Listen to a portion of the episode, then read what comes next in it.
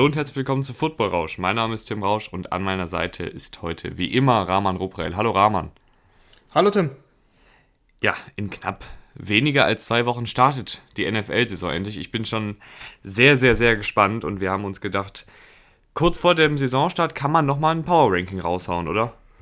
Auf jeden Fall, Power-Ranking kann man sowieso immer raushauen, weil es einfach Spaß macht, darüber zu diskutieren. Aber jetzt ist ein sehr, sehr guter Zeitpunkt dafür.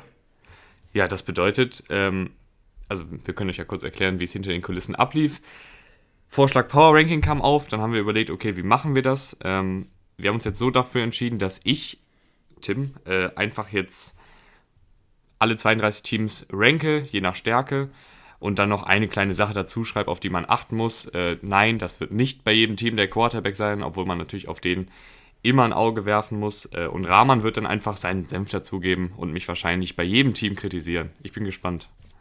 Ja, ich bin gespannt, was du da verzapft hast. äh, vorher noch ganz kurz, äh, wir haben es ja schon in den letzten Folgen angekündigt. Wir müssen einmal kurz sagen, dass wir unseren Upload-Plan ändern. Das heißt, die Folgen werden jetzt nicht wie bisher immer mittwochs und samstags kommen, sondern ab Saisonstart werden wir montags morgens aufnehmen, direkt nach dem Spieltag, damit ihr schön frisch was auf die Ohren bekommt, wenn ihr morgens zur Arbeit fahrt. Und das bedeutet, dass die Folge wahrscheinlich, äh, wenn das Spiel gegen, boah, wann ist es vorbei? Halb es sechs? Halb sechs, halb sechs. Je nachdem, also wir, halb sechs ist es vorbei. Wir schätzen mal, dass wir so eine Stunde aufnehmen. Ähm, das kann aber natürlich auch mal eine Stunde 15 sein oder so. Also ich denke mal, dass die Folge gegen halb sieben bis sieben dann irgendwann online ja, kommt. Ungefähr halb sieben, sieben. Äh, da könnt ihr uns ja auf Instagram folgen, dann werdet ihr sofort sehen, wenn die online kommt. Da posten wir die Folgen immer sofort. Ansonsten auf Twitter auch unter @footballrausch. Und ähm, bevor wir jetzt ins Power Ranking starten, Rahman, äh, wir haben schon wieder ein paar kleine Spenden bekommen. Ja, ähm, sehr, sehr freundlich. Christian hat uns, äh, hat uns was gespendet, 50 äh, Euro, sehr, sehr, sehr, sehr geile Geste. Danke, Christian. Und ähm, ich glaube, Simon, oder? Simon hat uns auch 15 ja. Euro gespendet. Genau, äh, sehr, sehr cool. Danke, danke, danke. Hilft uns, ähm, ja. Die Kosten was soll, ich groß, was, soll ich, was soll ich groß dazu noch sagen? So, natürlich hilft uns das, die Kosten zu decken. Ähm, ich glaube, jetzt sind wir bis nächstes Jahr äh, zumindest abgesichert, dass wir nicht äh, bankrott gehen, nur wegen des Podcasts. ja, äh, also Christian und Simon, wir wissen übrigens auch, also Rahman und ich äh, haben auch so einen Überblick, wer seit Anfang an dabei ist. Und wir wissen auch, dass ihr beide ja, da so zu den, zu den Anfangsstunden von Football Rausch schon fleißig zugehört habt. Das äh, vergessen wir auch nicht. Also wie gesagt, jegliche Form von Support ist erwünscht. Wenn ihr irgendwie äh, Fragen habt oder sonstiges, könnt ihr uns gerne auf Instagram schreiben. Ähm, ansonsten würden wir uns auch sehr, sehr freuen, wenn ihr es eurer Familie, euren Großeltern, euren Geschwistern, euren Freunden erzählt, dass wir eben äh, ab jetzt bald immer montags schon um halb sieben am Start sind und da hoffentlich dann auch den einen oder anderen neuen Football-Rauscher dazu gewinnen. Aber jetzt genug Eigenwerbung. Wir fangen an mit dem Power Ranking. Soll ich einfach jetzt mit dem Team 32 anfangen und, und wir hangeln uns dann einfach von hinten nach vorne? Das wäre mein Vorschlag gewesen. Ja, wer ist denn für dich das schlechteste Team der NFL? Also man Aktuell. muss dazu sagen, man, man muss dazu sagen, ich habe jetzt, ich habe mich darauf fokussiert, was wir bis jetzt wissen. Was bedeutet, dass zum Beispiel äh, ein Team wie die Bengals ähm, am Ende der Saison deutlich höher stehen könnte, wenn zum Beispiel ein Joe Burrow einschlägt und irgendwie der Offensive Rookie of the Year wird. Aber das fand ich jetzt ein bisschen unfair, wenn man das dann schon prognostiziert, dass man denkt, okay, Joe Burrow wird richtig gut. Ähm, das, das kann man ja so noch nicht greifen. Deswegen habe ich die Bengals zum Beispiel jetzt recht niedrig, werde aber dann später dazu sagen, ähm, okay, Burrow, wenn der einsteckt, sieht das am Ende der Saison vielleicht deutlich besser aus, als es jetzt in dem Ranking aussieht. Ansonsten habe ich mich immer ungefähr daran orientiert, wie wir auch schon in der äh, Analyse langfristiger Erfolg in der NFL äh, gesagt haben, dass eben der Quarterback trotzdem die mit Abstand wichtigste Position ist. Und wenn du da ein Team hast, was sehr, sehr gut besetzt ist, aber der Quarterback eben das große Fragezeichen ist, wird es bei mir im Ranking für viele wahrscheinlich erstaunlich tief angesiedelt sein. Ähm, Dazu werde ich dann aber noch mehr sagen. Fang doch einfach mal ja, an. Ja, ich wollte es nur mal kurz sagen, nicht, dass ich jetzt dann gleich wieder schon irgendwie sechs Nachrichten bekomme, warum das Team denn schon wieder so niedrig ist. Ich wollte es einmal vorher gesagt haben. Die wirst so, du so oder so an. bekommen, weil nie ist irgendjemand mit einem Power Ranking einverstanden. okay, Team Nummer 32, die Jacksonville Jaguars. Ist, glaube ich, so ja, der Standard-Pick, oder? Ja, hätte ich jetzt auch gesagt, äh, das wäre auch mein Pick gewesen, Jacksonville Jaguars. Ich glaube, die wollen das auch, auch wenn das ähm, die, die, äh, wie heißen sie noch, die Fanpage von, von den Jaguars aus Deutschland. Ähm, ich komme leider gerade nicht auf den Namen. Hast du das auf dem Schirm? Nee, gerade nicht. Auf jeden Fall äh, kamen schon, ein paar Mal Nachrichten, kamen schon ein paar Mal Nachrichten äh, von den guten Kollegen, dass, ähm, dass sie glauben, dass die Jaguars doch unterschätzt sind. Äh, ja, ich glaube nicht. Du glaubst es auch nicht. Sowieso, sowieso die Hälfte aller NFL-Teams ist momentan der heiße Super Bowl-Kandidat und die andere Hälfte ist hart unterschätzt und, und wird de, der Überraschungs-Super Bowl-Kandidat. Das muss man auch vor der Saison dazu sagen. Also wenn wir mal von den Jaguars-Fans absehen, dann glaube ich, stimmt uns, äh, stimmen uns 95% der Zuhörer zu.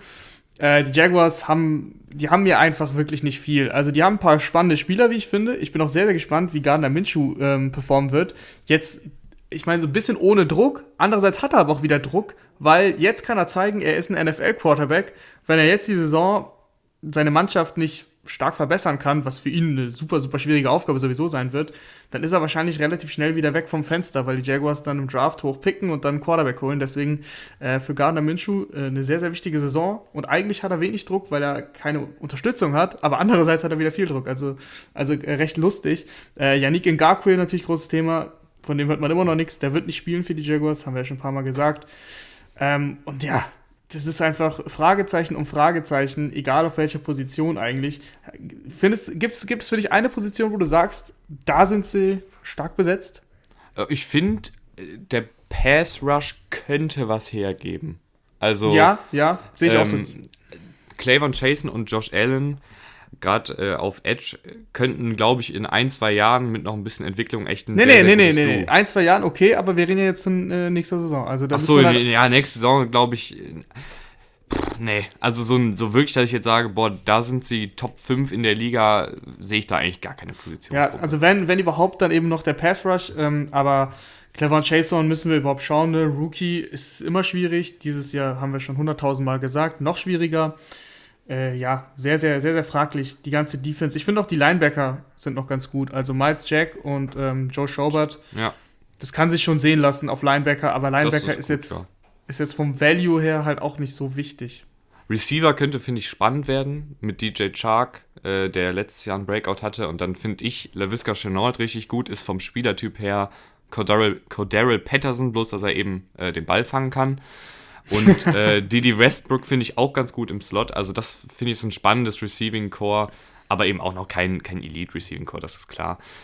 Generell, wenn ihr äh, tiefere Einblicke in jedes einzelne Team haben wollt, wir haben ja zu jedem, zu jeder Division ein äh, eine Division Preview gegeben. Das heißt, da haben wir alle Teams intensiv wahrscheinlich jeweils so 25 Minuten beleuchtet. Das werden wir jetzt hier natürlich nicht machen, weil äh, Rahman hat später auch noch Schicht. Deswegen können wir jetzt hier nicht jedes Team nochmal 25 Minuten durchgehen. Aber wer da noch ein bisschen mehr zu wissen will, kann auf jeden Fall die alten Folgen sich nochmal reinziehen.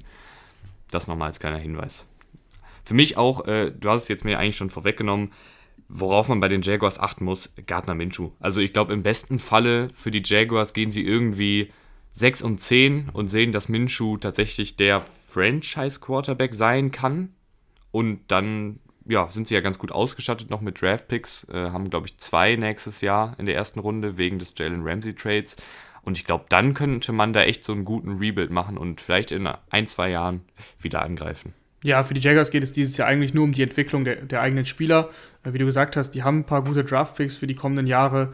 Ich bin mir ziemlich sicher, dass sie sich selbst auch dem bewusst sind, dass sie eben nicht, ähm, auch wenn, ich habe ja jetzt äh, vor ein paar Tagen das Interview gemacht mit Alejandro Villanueva äh, für RAN und der hat mir auch gesagt, als ich ihn gefragt habe, ähm, was glaubst du denn, äh, nicht, nicht, nicht, was glaubst du denn, sondern was ist dein Ziel für die neue Saison? Hat er gesagt, ja, natürlich will ich den Super Bowl gewinnen, wie alle 32 Teams. Aber ich glaube nicht, dass die Jaguars und dass die gehören zu den 32 Teams tatsächlich in der Kabine da als Ziel Super Bowl ganz groß rausrufen. Vielleicht werden sie es, werden sie es, äh, vielleicht werden sie es sagen, aber insgeheim wissen sie ganz genau, dass es das Wichtigste ist, die Spieler zu entwickeln und das wird das Ziel für, das, für die kommende Saison sein. Ja, ich glaube, ähnliches Ziel werden auch die, wird auch das Washington Football Team verfolgen, was bei mir auf Platz 31 landet. Platz 31 des Washington Football Team. Mhm. Ja, äh, die Offense mit, mit Dwayne Haskins ist halt so äh, ein Fragezeichen. Ne? Spielt er überhaupt? Also er, am Anfang wird er wahrscheinlich spielen, aber was ist mit Alex Smith? Das ist natürlich auch ein äh, großes Fragezeichen. Kann der spielen und äh, kann er wirklich eingreifen in die Saison? Aktuell sieht es ja so aus.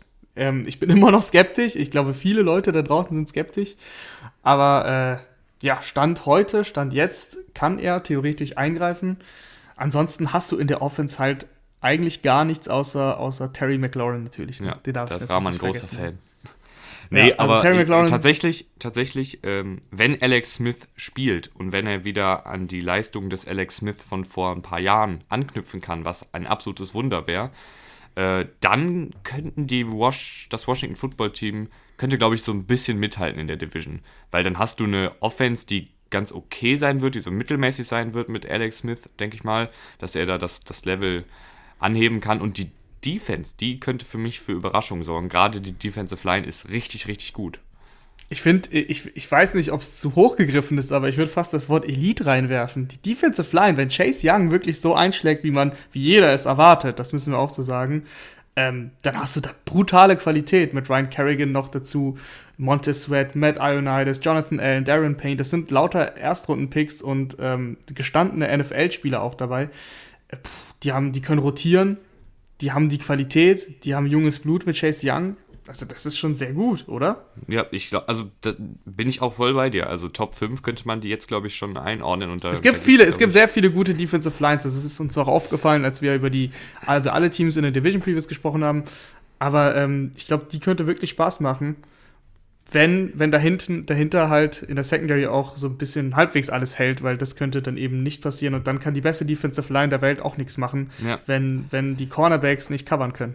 Ich habe mir allerdings äh, für, die, für, die, für das Washington Football Team aufgeschrieben, worauf man achten sollte. Äh, etwas, was jetzt gar nicht so greifbar ist, aber ich habe mir aufgeschrieben, die Teammentalität, die etabliert wird. Weil wir wissen alle, da ist so viel Scheiße abgegangen in dieser Offseason bei Washington. Äh, dazu jetzt der neue Head Coach Ron Rivera, der leider, leider an Krebs erkrankt ist. Ähm, aber es, er soll es wohl äh, überstehen und es ist in Anführungsstrichen nicht so tragisch. Er soll ja ähm, sogar, er wird ja sogar an der Seitenlinie dabei sein, also. Ja, aber es ist trotzdem noch eine weitere Hürde, die, die er da ja. irgendwie als neuer Headcoach jetzt ähm, überwinden ja, wir wünschen, muss. Wir wünschen Ronnie Rivera natürlich nur das Beste, aber ähm, für das Team wird es, glaube ich, jetzt keinen Unterschied machen. Sollte er halt eben an der Seitenlinie auch bleiben können über das ganze Jahr das schon. Ich wollte nur damit sagen, dass es eben für ihn eine sehr, sehr, sehr harte Aufgabe jetzt generell ist. Und dann hat er jetzt auch noch Krebs und muss da wahrscheinlich, äh, weiß nicht, noch irgendwelche Therapien machen. Das ist sehr, sehr viel für einen äh, Ron Rivera, aber ich glaube, der packt das schon alles. Der ist ein Kämpfertyp.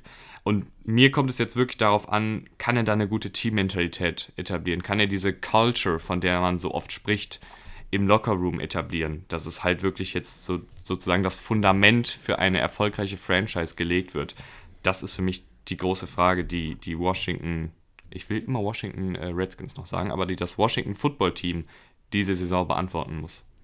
Ich glaube auch, ähm, das ist eine große Frage und ich denke, dass er es schaffen kann. Ähm, aber im Endeffekt auf die, auf die Leistung wird sich das nicht so krass einwirken, weil einfach die Qualität, vor allem in der Offense, fehlt.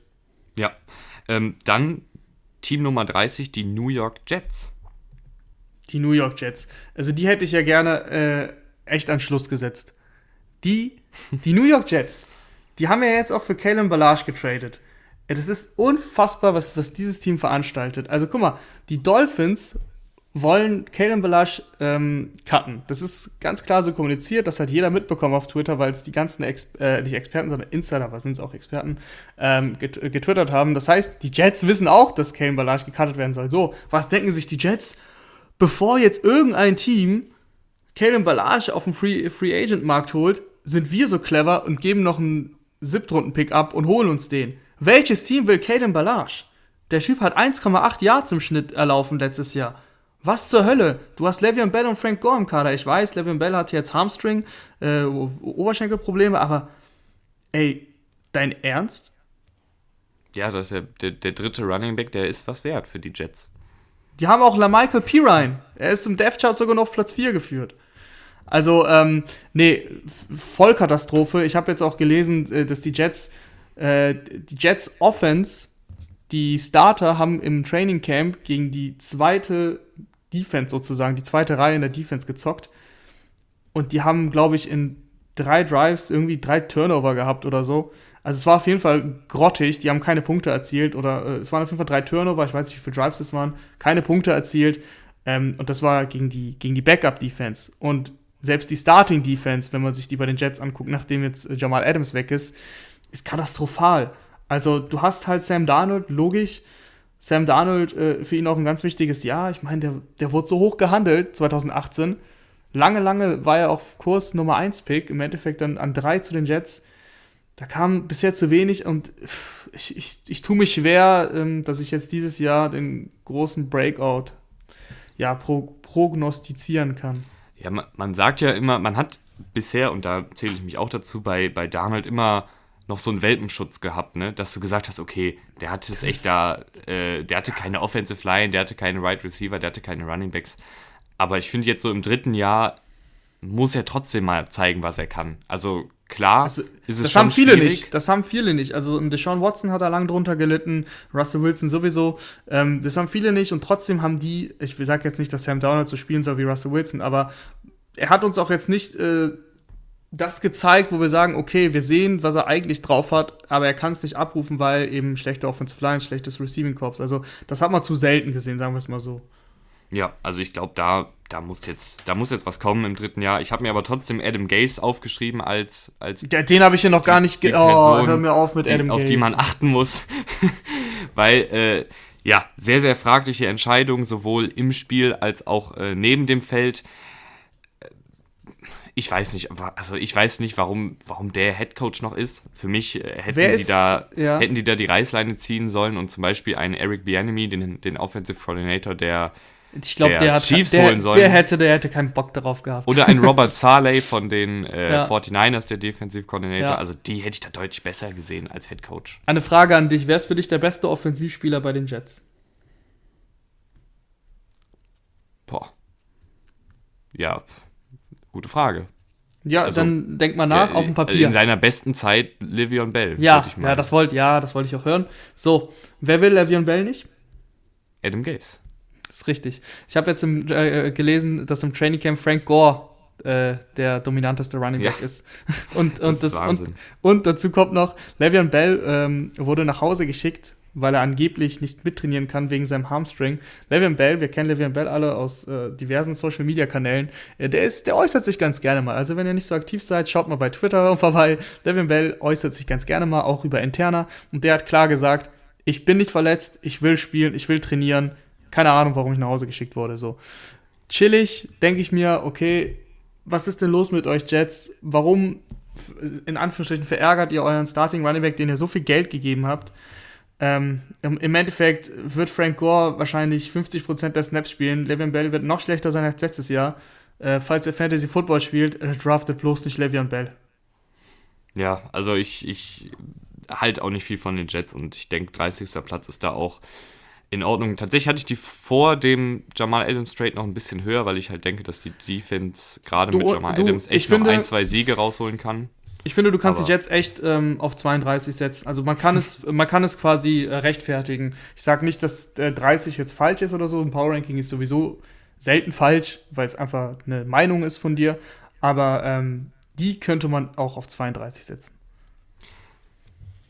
Okay, ja, also ist, glaube ich, Spielraum da, das zu tun. Ähm, an 29 dann die Cincinnati Bengals, äh, die für mich aber tatsächlich, wenn Joe Burrow, das habe ich ja schon im, im Einstieg gesagt, wenn Joe Burrow einsteigt, können die, glaube ich, echt für Überraschungen sorgen. Und was man so liest, ja. ist er im Training Camp, man, ja, das muss man immer mit Vorsicht behandeln, aber im Training Camp soll er auch schon in Anführungsstrichen gut aussehen. Also gut ist, jetzt, gut ist jetzt untertrieben. Nicht, nicht, vom Style, aber äh, also das, das, der Spielstil ist gut. Gut ist wirklich untertrieben. Was ich so gelesen habe, ähm, rasiert der das Training Camp. Also wirklich auch mit seiner, mit seiner Mentalität. Der bringt eine Ruhe, legt eine Ruhe an, äh, bringt eine Ruhe an den Tag. Ähm, was für einen Rookie sehr, sehr äh, erstaunlich ist, muss man dazu sagen. Und Bengals haben ja jetzt nicht das Team, wo du sagst, ja, so wie, so wie die Kansas City Chiefs, dass ähm, Patrick Mahomes da reinkommt und sofort abliefert. Das Team darum äh, herum ist halt eigentlich nicht so geil, ne? Ähm, und da dann eben sofort da anzukommen und zu zeigen, hey, hier, ich bin der neue Chef bei euch und ähm, ich kann was und ich zeige das auch sofort im Training, ohne irgendwelche Rookie-Camps und so weiter. wie du gesagt hast, wir haben es leider nicht sehen können, wir sehen das nicht, äh, aber was die Beat Reporter der Bengals also berichtet haben, ja, das macht auf jeden Fall Hoffnung. Ja, und ich glaube, wenn er eben einsteckt, könnte das Team dadurch echt ein paar Plätze nach oben klettern. Äh, die Receiver sind gut. Ich finde, die, was die da gemacht haben über die letzten Jahre, ist sehr, sehr löblich, beziehungsweise dass sie jetzt auch in dem Draft noch einen Receiver geholt haben. Die haben jetzt da einfach vier, fünf Leute, die starten könnten. Und das hilft ja einem jungen Quarterback, wenn er da viele Anspielstationen hat. Ja, auf jeden Fall. Tyler Boyd, sehr, sehr gut, äh, sehr, sehr guter Slot-Receiver. Äh, AJ Green mit seiner Erfahrung, glaube ich, super wichtig. Und der ist jetzt endlich wieder richtig fit, was man so mitbekommt. Die Higgins ist der potenzielle Nachfolger von AJ Green. Das ist schon, das ist schon gut. Und da hast du immer noch John Ross in der Hinterhand. Du hast einen ja, Orden und Tate. Orden Tate. Orden ja, Tate soll, Tate hat im soll Camp wohl der Hammer sein. Gespielt. Ja, ja, der hat im Camp auch sehr, sehr gut gespielt. Man muss dazu sagen, Orden Tate war, glaube ich, ein Siebtrunden-Pick. Ähm, mm, ich meine, der wäre sogar undrafted, aber ich bin mir nicht mehr ganz oh, sicher. sogar, ja, also auf jeden Fall hat er jetzt nicht das Megatalent gehabt äh, vor, vor dem Draft. Deswegen, ähm, ja, ich bin, ich bin gespannt die Offense, wenn die Offensive Line hält, und das muss man sagen, und deswegen sind sie wahrscheinlich auch so weit unten bei dir. Ah nee, Siebtrunden-Pick, ähm, Rahman, sorry, es tut mir leid. Ja, ich habe doch meine Hausaufgaben gemacht. nee, äh, die Offensive Line ist halt das Riesenproblem. Ne? Die war letztes Jahr schon wahnsinnig schlecht. Jonah Williams kehrt jetzt zurück, Erstrunden-Pick gewesen, 2019, hat dann quasi über das letzte Jahr komplett verpasst. Ist jetzt quasi, ist es seine Rookie-Saison jetzt. Ähm, und mal sehen, ob er die Offensive Line stabilisieren kann. Ja, ähm, und dann die Defense, da haben sie ja noch ein bisschen in der Free Agency investiert. Das heißt, ich glaube, wenn Joe Burrow wirklich abliefert, dann könnten die dieses Ranking von, äh, was war es jetzt? 8, nee, 29, dieses Ranking von 29 könnten sie absolut übertrumpfen. Also da, ja, da könnten die am Ende wirklich auf 20, vielleicht sogar 15, wenn Burrow wirklich komplett eskaliert, äh, hoch, hochklettern. Ja, in der Defense wird der Druck auf der Defensive Line hoch sein. Äh, DJ Reader, Gino Atkins, Carlos Dunlap, die müssen für ordentlich Druck sorgen, weil dahinter wird es schwierig. Linebacker, ähm, ja, ist nicht so das äh, Gelbe vom Ei. Äh, Trey Waynes, den sie teuer bezahlt haben, der ist jetzt erstmal verletzt raus. Äh, immerhin hast du jetzt noch Vaughn Bell dazu geholt äh, als, als Safety, aber insgesamt ist das jetzt ein bisschen löchrig und wenn da der Druck nicht kommt, dann geht die Defense, glaube ich, schnell baden. Ja, dann äh, gute Überleitung wenn der Druck nicht kommt, geht die Defense baden. Das war bei den Miami Dolphins letztes Jahr der Fall. Und da habe ich mir auch aufgeschrieben, äh, dass die auf Platz 28 landen. Und der Druck, also beziehungsweise nicht der Druck, das ist das falsche Wort, aber ähm, die Sache, auf die man achten sollte, ist Brian Flores und die Defense. Brian Flores hat da die Hand über der Defensive, der ist teilweise für die Defensive verantwortlich. Der kommt von Bill Belichick und Bill Belichick hat nur, keine. Ist er, ist er, nur teilweise für die Defense verantwortlich?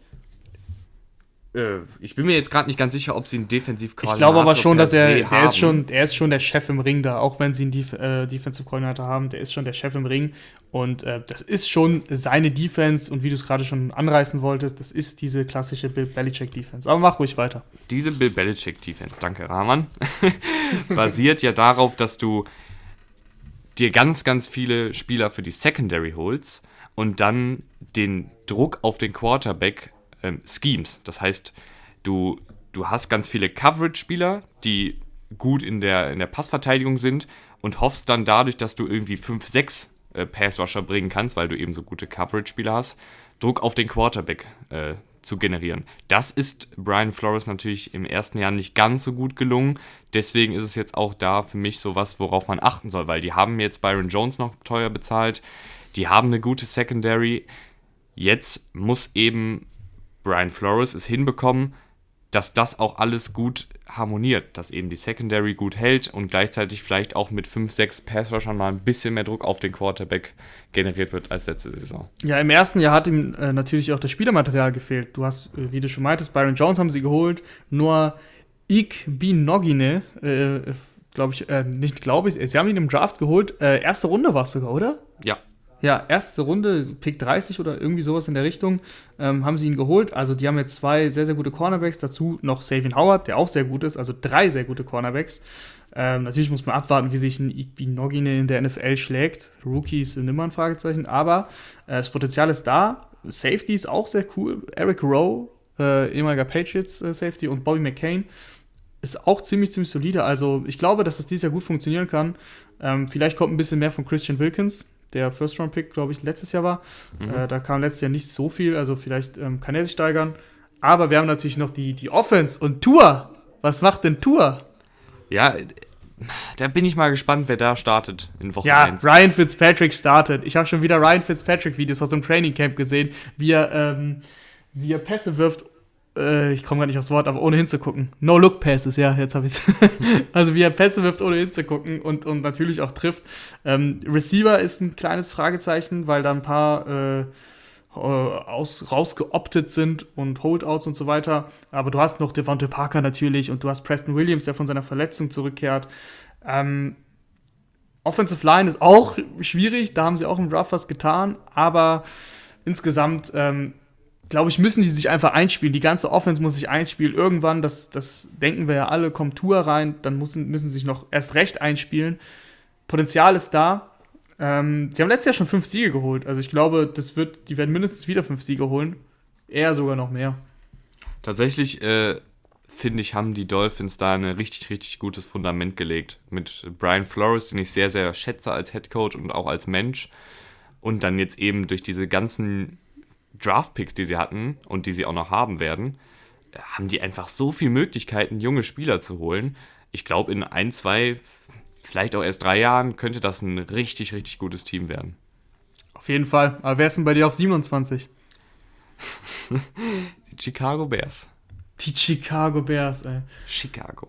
Auch so, auch, so, auch so ein Team, mit dem ich einfach nichts anfangen kann. Also die Defense ist brutal gut und ich glaube, die waren letztes Jahr, ähm, haben sie nicht das Level von 2018 gehalten, was auch sehr schwierig gewesen wäre. Akeem Hicks hat viele Spiele verpasst, aber die waren immer noch gut. Also nicht, dass die Man muss auch sagen, nicht, dass die letzte schlecht ich gewesen wären. Ich grätsch dir halt auch wieder rein. Man muss auch sagen, als Defensive ist es halt auch unfassbar brutal, wenn du einen Stopp nach dem anderen machst und deine Offense keinen einzigen Punkt machst. Also ich glaube, ja. jeder, jeder, der mal irgendwie Fußball gespielt hat oder so, der kennt das, wenn du da in der Verteidigung spielst und wirklich jeden Konter abwehrst und immer wieder die, die entscheidenden Pässe nach vorne sozusagen spielst, aber der Stürmer einfach die Bude nicht trifft, ne? Der, da hast du irgendwann keine Lust mehr. Und dann, die Frage ist, wer ist der Stürmer? Ist es Mitchell Trubisky oder ist es Nick Foles? Tatsächlich spielt das für mich keine große Rolle, weil ich glaube, wir haben jetzt hm. von beiden gesehen, dass die nicht die langfristigen Starter sind. Und deshalb auch für mich das Ranking so weit unten. Ich glaube, viele werden sagen, die haben doch Talent im Kader. Ja, haben sie auch, aber für mich ist eben die Quarterback-Position so entscheidend. Und ich habe jetzt von Trubisky genug gesehen, um zu sagen, dass der nicht die langfristige Antwort ist auf Quarterback. Und Nick Foles ist für mich eher wie so ein, ich weiß nicht, das ist so ein Pflaster, weißt du, die Wut, die, die, die, die ähm, Wunde blutet, du haust ein Pflaster drauf, aber auch das hält nicht ewig, weißt du? Das ist eine sehr, sehr, sehr schöne Metapher. Ähm, ja, sehe ich auch so. Nick Foles kann in einem System, das perfekt um ihn herum gestaltet ist. Also, wenn du Nick Foles äh, reinwirfst, wenn Patrick Mahomes sich verletzt, sagen wir mal, er wäre jetzt bei den Chiefs, dann glaube ich, dass die Offense weiterhin rund läuft. Natürlich nicht so wie mit Mahomes, aber er, wie er es bei den Eagles gezeigt hat, du kannst immer noch den Super Bowl mit Nick Foles gewinnen. Das hat er bewiesen. Aber da muss halt alles drumherum auch passen. Und das bei den, bei den Bears passt so einiges nicht. Ähm, ich weiß gar nicht, wo ich da anfangen soll. Die Offensive Line ist nicht gut. Äh, Tight End haben sie Jimmy Graham bezahlt. Cole Komet müssen wir schauen, was er, was er als Rookie erstmal so hinbekommt. Aaron Robinson ist ein super Receiver. Ähm, aber dahinter hast du Anthony Miller in, das, in der Slot, ist auch gut. Es fehlt aber so ein bisschen was so. Aaron Robinson alleine kann es nicht richten. Anthony, Anthony Miller im, im Slot, der erst recht nicht. So. Und ähm, da brauchst du halt einfach, wenn du, wenn du das Talent in der Offensive Line nicht hast und wenn das Talent bei den Wide Receivers und Tight Ends allgemein bei deinen Passempfängern nicht super gut ist, sondern nur gut bis solide, ähm, dann brauchst du halt einen geilen Quarterback. Und das haben sie nicht. Da fehlt es halt einfach an allen Ecken und Enden. Und die Defense ist zwar sehr, sehr stark und die haben sich auch echt gut verstärkt. Ähm, bin sehr gespannt auf Jalen Johnson auf Cornerback, den sie gedraftet haben. Das wird aber nicht reichen. Das ist der Punkt. Ja, da bin ich auch bei dir. Und dann machen wir weiter mit 26 die New York Giants. Ähm, könnte man vielleicht sogar argumentieren, ein Stück weiter hinten? Nachdem ich das gelesen habe, was der, was der Joe Judge äh, im, im äh, bei, den, bei den Giants veranstaltet, der soll ja wohl so, so ein so ein Oldschool-Coach jetzt so, äh, darstellen. So also so ich, ich habe ich hab jetzt wirklich nicht alle Geschichten im Kopf, aber ihr müsst euch das so vorstellen, der Typ kommt dahin, hat keinerlei Erfahrung als Head Coach. Ich meine, der war nur Special Teams Coordinator und tut jetzt da so, als ob er der ganz große Macker wäre, lässt die, lässt die Giants-Spieler, wenn sie irgendwas falsch gemacht haben, Strafrunden laufen. Und die Trainer. Und die Trainer, ja Gott. Falls du das noch nicht wusstest. Das wusste ich nicht, nein. Und die Trainer, ähm, als, ob's in der, als ob sie in der E-Jugend spielen würden. Äh, also sagen wir mal so, wenn er jetzt die ersten drei Spiele verliert und weiterhin so, so trainieren möchte, dann verliert er ganz schnell den Lockerroom, glaube ich. Ich glaube auch, dass du dir da echt, echt sehr, sehr Du, du, schießt ja halt ein Eigentor, ne? um mal bei, der, bei den Fußballmetaphern ja. zu bleiben. Äh, ja, auf jeden weil, Fall.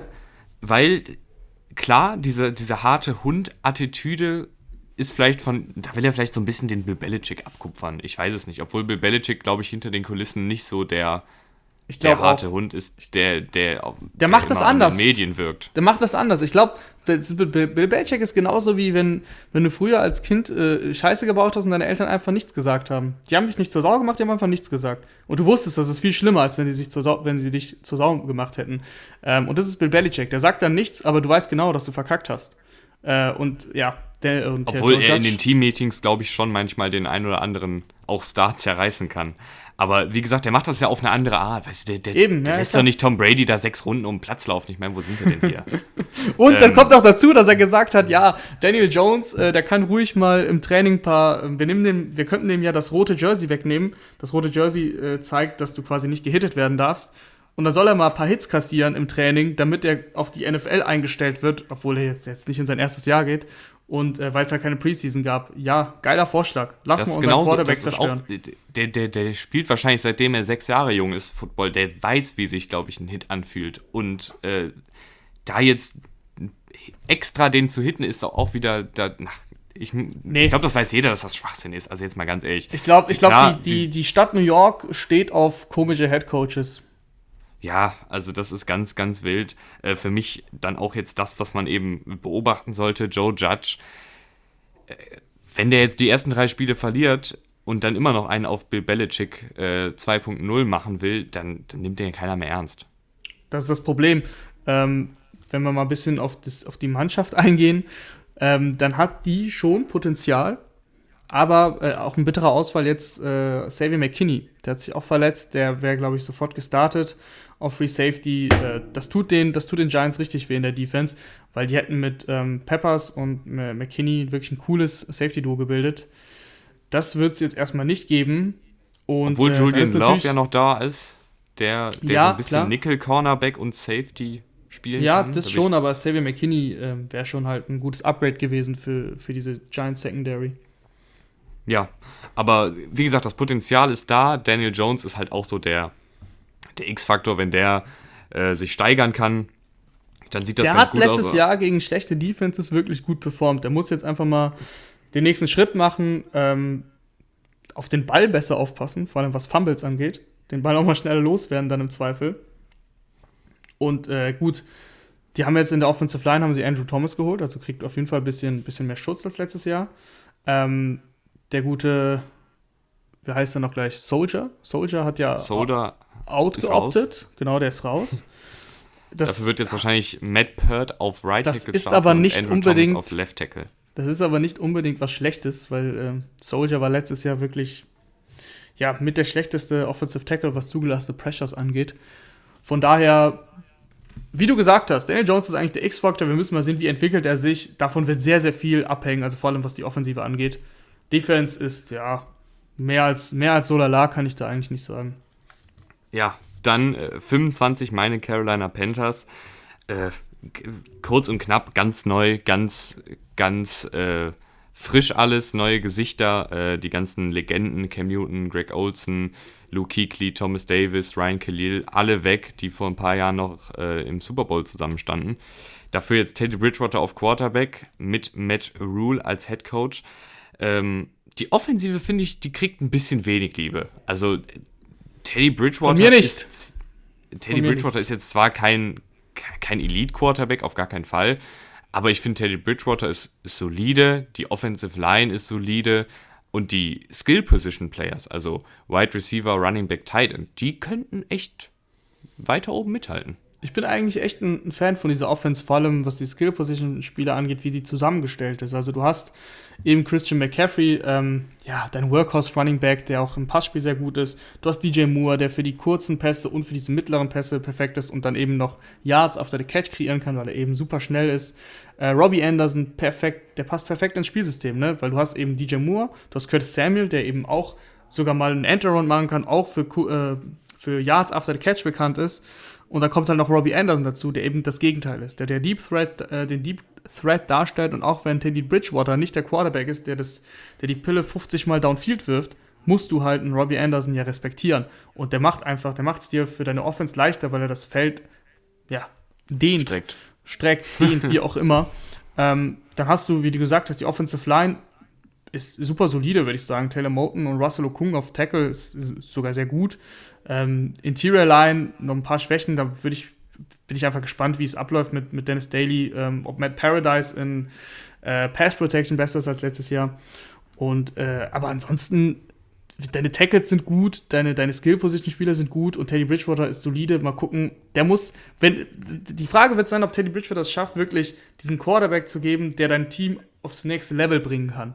Und wenn er das schafft, was ich jetzt nicht erwarte, aber wenn er, wenn er das wirklich schafft, wenn, er, wenn wir am Ende der Saison oder nach ein paar Wochen äh, in der Saison sagen, ey, ich bin echt überrascht, wie krass, wie gut spielt eigentlich Teddy Bridgewater, dann kann diese Offense wirklich was reißen. Das Problem ist die, die Defense. Ja, da, das die wird wahrscheinlich gar das, nichts stoppen, oder? das ist für mich auch das, worauf es ankommt. Ähm, die Defensive habe ich mir aufgeschrieben, beziehungsweise eher Phil Snow, das ist der neue Defensivkoordinator die Panthers haben ja jeden Draft-Pick in die Defensive gesteckt und, äh, und immer noch ist es ein Fragezeichen. Es eben, ja, jetzt liegt es eben an, an Phil Snow, daraus irgendwie eine, eine Starting-Formation zu formen. Und das ist sehr, sehr jung alles, das ist sehr, sehr frisch, zum Teil auch echt talentiert, aber es ist eben trotzdem ein Fragezeichen. Also kann die Defensive überhaupt so viele Tom, neue Spieler eine Tom Brady-Offensive stoppen? Kann die eine Saints-Offensive stoppen? Ich weiß es nicht. Ich glaube eher nicht. Gerade am die Anfang, Defensive Line hat äh, Defensive, also Potenzial hat sie auf jeden Fall. Die Defensive Line vor allem. Jito Gross-Matos wurde gedraftet. Derek Brown mit der in der Top 10 Picks sogar. Äh, Koan Short als, als Routinier. Brian Burns, dein, dein Breakout-Kandidat. Ähm, also die Defensive Line ist wirklich sehr, sehr cool. Dann hast du noch Shaq Thompson als Linebacker, auch cool. Dahinter ist aber dann, pff, ja, Eli Apple, kann der, kann der wirklich ein Starting NFL-Corner sein? Bisher waren es mal so, mal so, sage ich mal. Ähm, Dante Jackson, auch noch so ein bisschen grün hinter den Ohren. Jerry Chin ist natürlich ein Spieler, äh, Spieler, auf den ich auch sehr gespannt bin, der als Safety sehr, sehr gehypt wird. Ja, den finde ich richtig gut. Ist ein Schweizer Taschenmesser. Ja, aber sind sie alle. Lass, ja. lass uns äh, nicht länger bei den Panthers bleiben. Wir gehen weiter auf 24 auf die Las Vegas Raiders. Las Vegas Raiders. Auch so ein Team, wo ich mir denke, was fange ich mit denen an? Wer ist startet überhaupt auf Quarterback? Wahrscheinlich schon Derek Carr, ne? Ja, glaube ich auch. Aber es ist auch für mich so ein Team, was im, im Niemandsland ist. Die werden wahrscheinlich irgendwie so 7 und 9, 6 und 10 irgendwie so in dem Bereich gehen. Aber Derek Carr ist für mich einfach nicht äh, der Franchise-Quarterback, den du in der heutigen NFL brauchst, um auch mal einen äh, Lauf Richtung Super Bowl zu machen. Das ist er für mich nicht. Da kann das Talent des Teams um ihn herum noch so gut sein. Ich sehe es bei ihm einfach nicht. Also klar, wenn er jetzt irgendwie sagt, okay, jetzt drehe ich in der Offseason mal komplett auf, äh, ändere meinen Spielstil, werf nicht nur 5 Yard-Pässe, sondern, sondern hau das, die Pille jetzt mal 40 Yards tief auf Henry Rux. Dann kann man nochmal drüber sprechen, ob die Raiders ein Playoff-Contender sind. Aber für mich sind die gerade irgendwo im Niemandsland. Ja, sehe ich genauso. Ähm, die haben Talent auf gewissen Positionen. Josh Jacobs, sehr guter Running Back. Äh, Hunter Renfro hat echt wirklich sehr gute Ansätze letztes Jahr gezeigt. Und Henry Rux, der ist einfach brutal schnell. Also das kann schon funktionieren. Die Offensive Line ist gut. Ich bin gespannt, wie die Defense spielt, weil die haben schon Potenzial. Die haben jetzt auch mit Corey Littleton ähm, einen sehr, sehr guten Mann auf Mittellinebacker geholt. Aber es ist auch da viel neu. Jonathan Abram zum Beispiel kommt von seiner Verletzung zurück. Letztes Jahr ähm, im ersten Spiel sich verletzt und dann raus gewesen fürs ganze Jahr. Ist ein Erstrundenpick gewesen. Demarius Randall ist neu, Prince Makumara äh, auf Cornerback ist neu, die haben Damon Arnett gedraftet. Also da ist schon wirklich Potenzial vorhanden. Ähm, aber wie bringen die das auf, auf, aufs Feld? Weil das ist, das ist einfach die mehr als die Hälfte der Defense ist halt neu.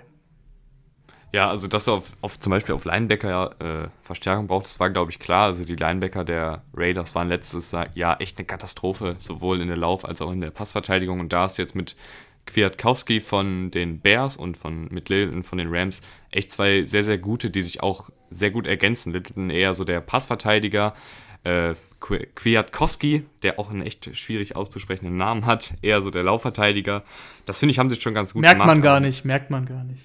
aber wie du eben sagst, äh, das ist sehr viel neu und ich weiß es, also ich, ich glaube nicht, dass die da jetzt einen großen, einen großen Lauf hinlegen. Dafür ist mir Derek Carr einfach zu, zu konservativ, zu großer Schisser manchmal auch in wichtigen Situationen. Der wirft auch mal den Ball weg bei äh, Vierter und, und Goal. Ja, das ist halt auch kein Witz. nee, das ist kein Witz. Ähm, ja, ich glaube, dass Marcus Mariota früher oder später reingeworfen wird. Bin ich mir ziemlich sicher. Ich, ich glaube, jetzt kommen wir vor allen Dingen zu der ersten großen Kontroverse. Äh, 23 Chargers. Ich habe die schon in unserem äh, in unseren Division Previews echt war ich kein großer Fan, weil erstens ich bin kein großer Anthony Lynn Fan und zweitens ich bin weder ein großer Fan von Tyra Taylor noch, also und dann erst recht bin ich kein Fan von Justin Herbert. Das Team um die beiden herum ist sehr, sehr gut. Das weiß ich. Die Defense ist richtig, richtig gut. Aber für mich ist das einfach.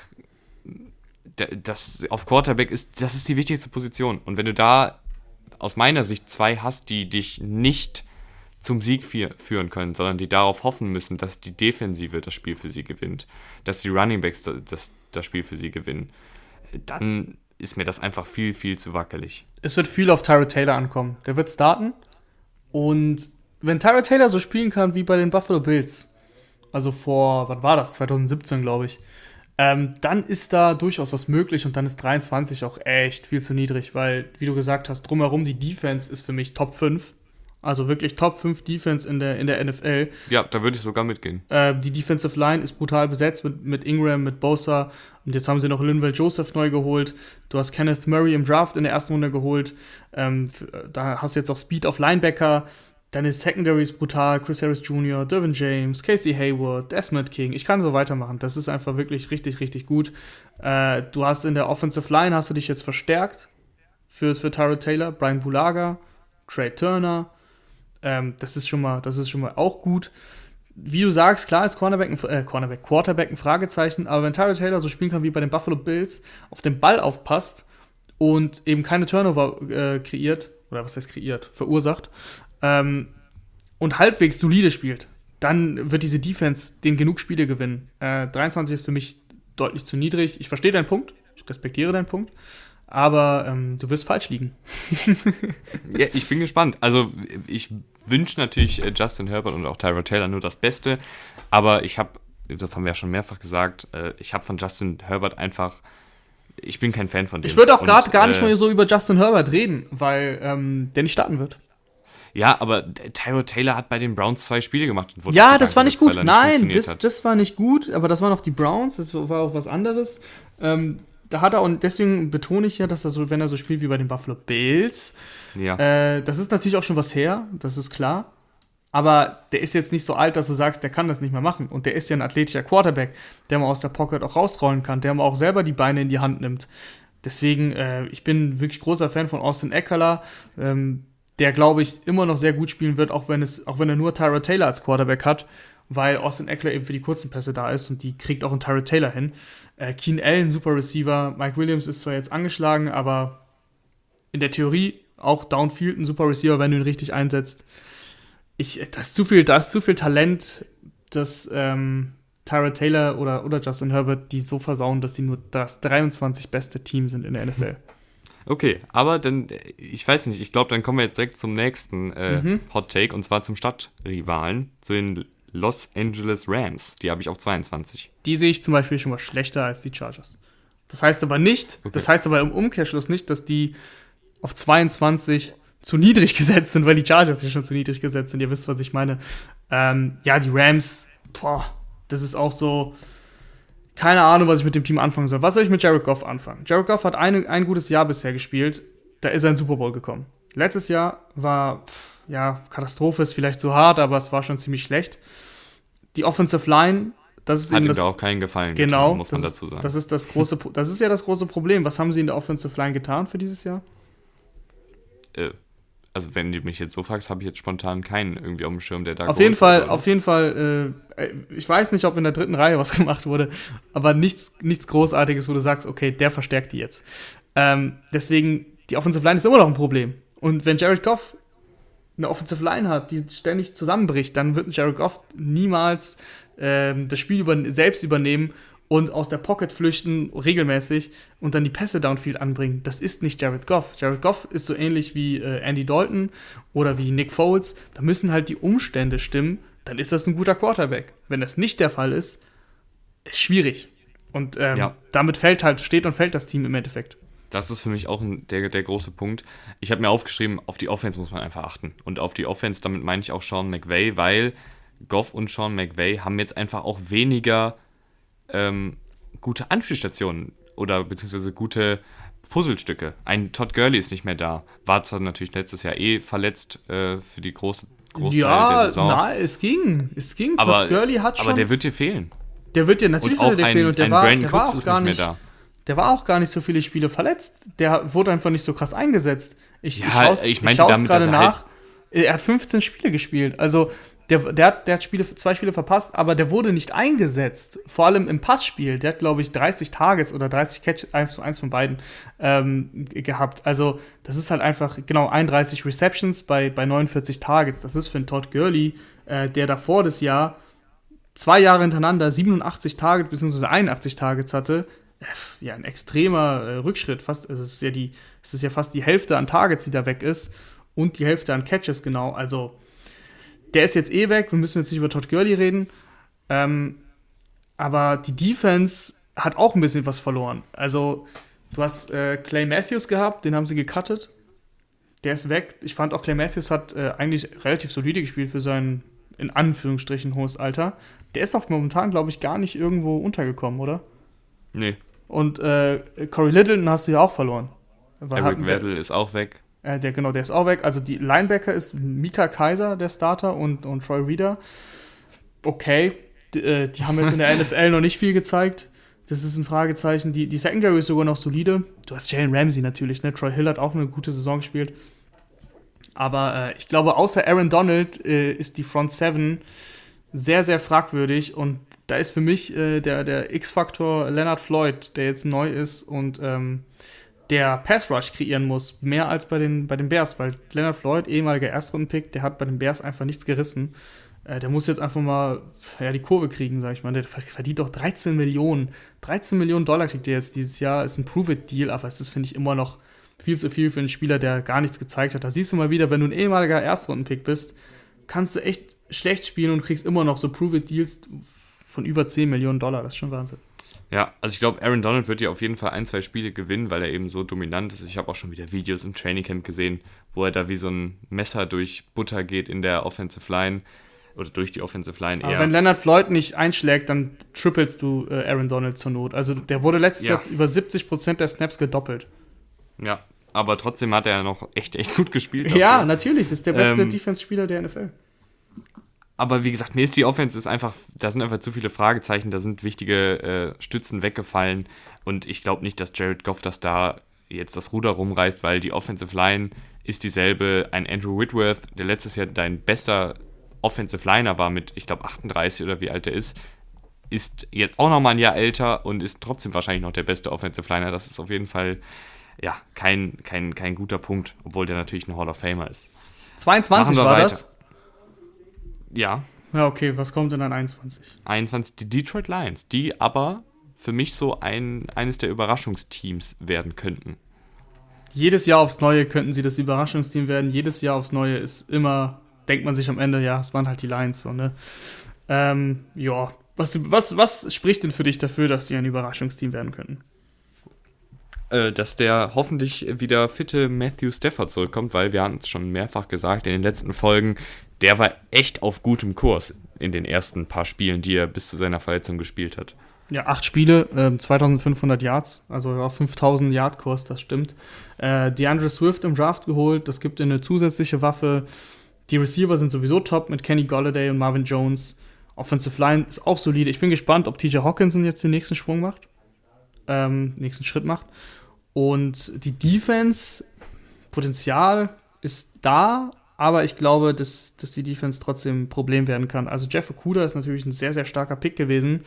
Äh, du hast Desmond Trufant geholt, aber wie bei vielen anderen Teams auch, ist auch wieder viel Neues dabei, wenig zusammengespielt im Training. Die müssen sich halt erstmal finden.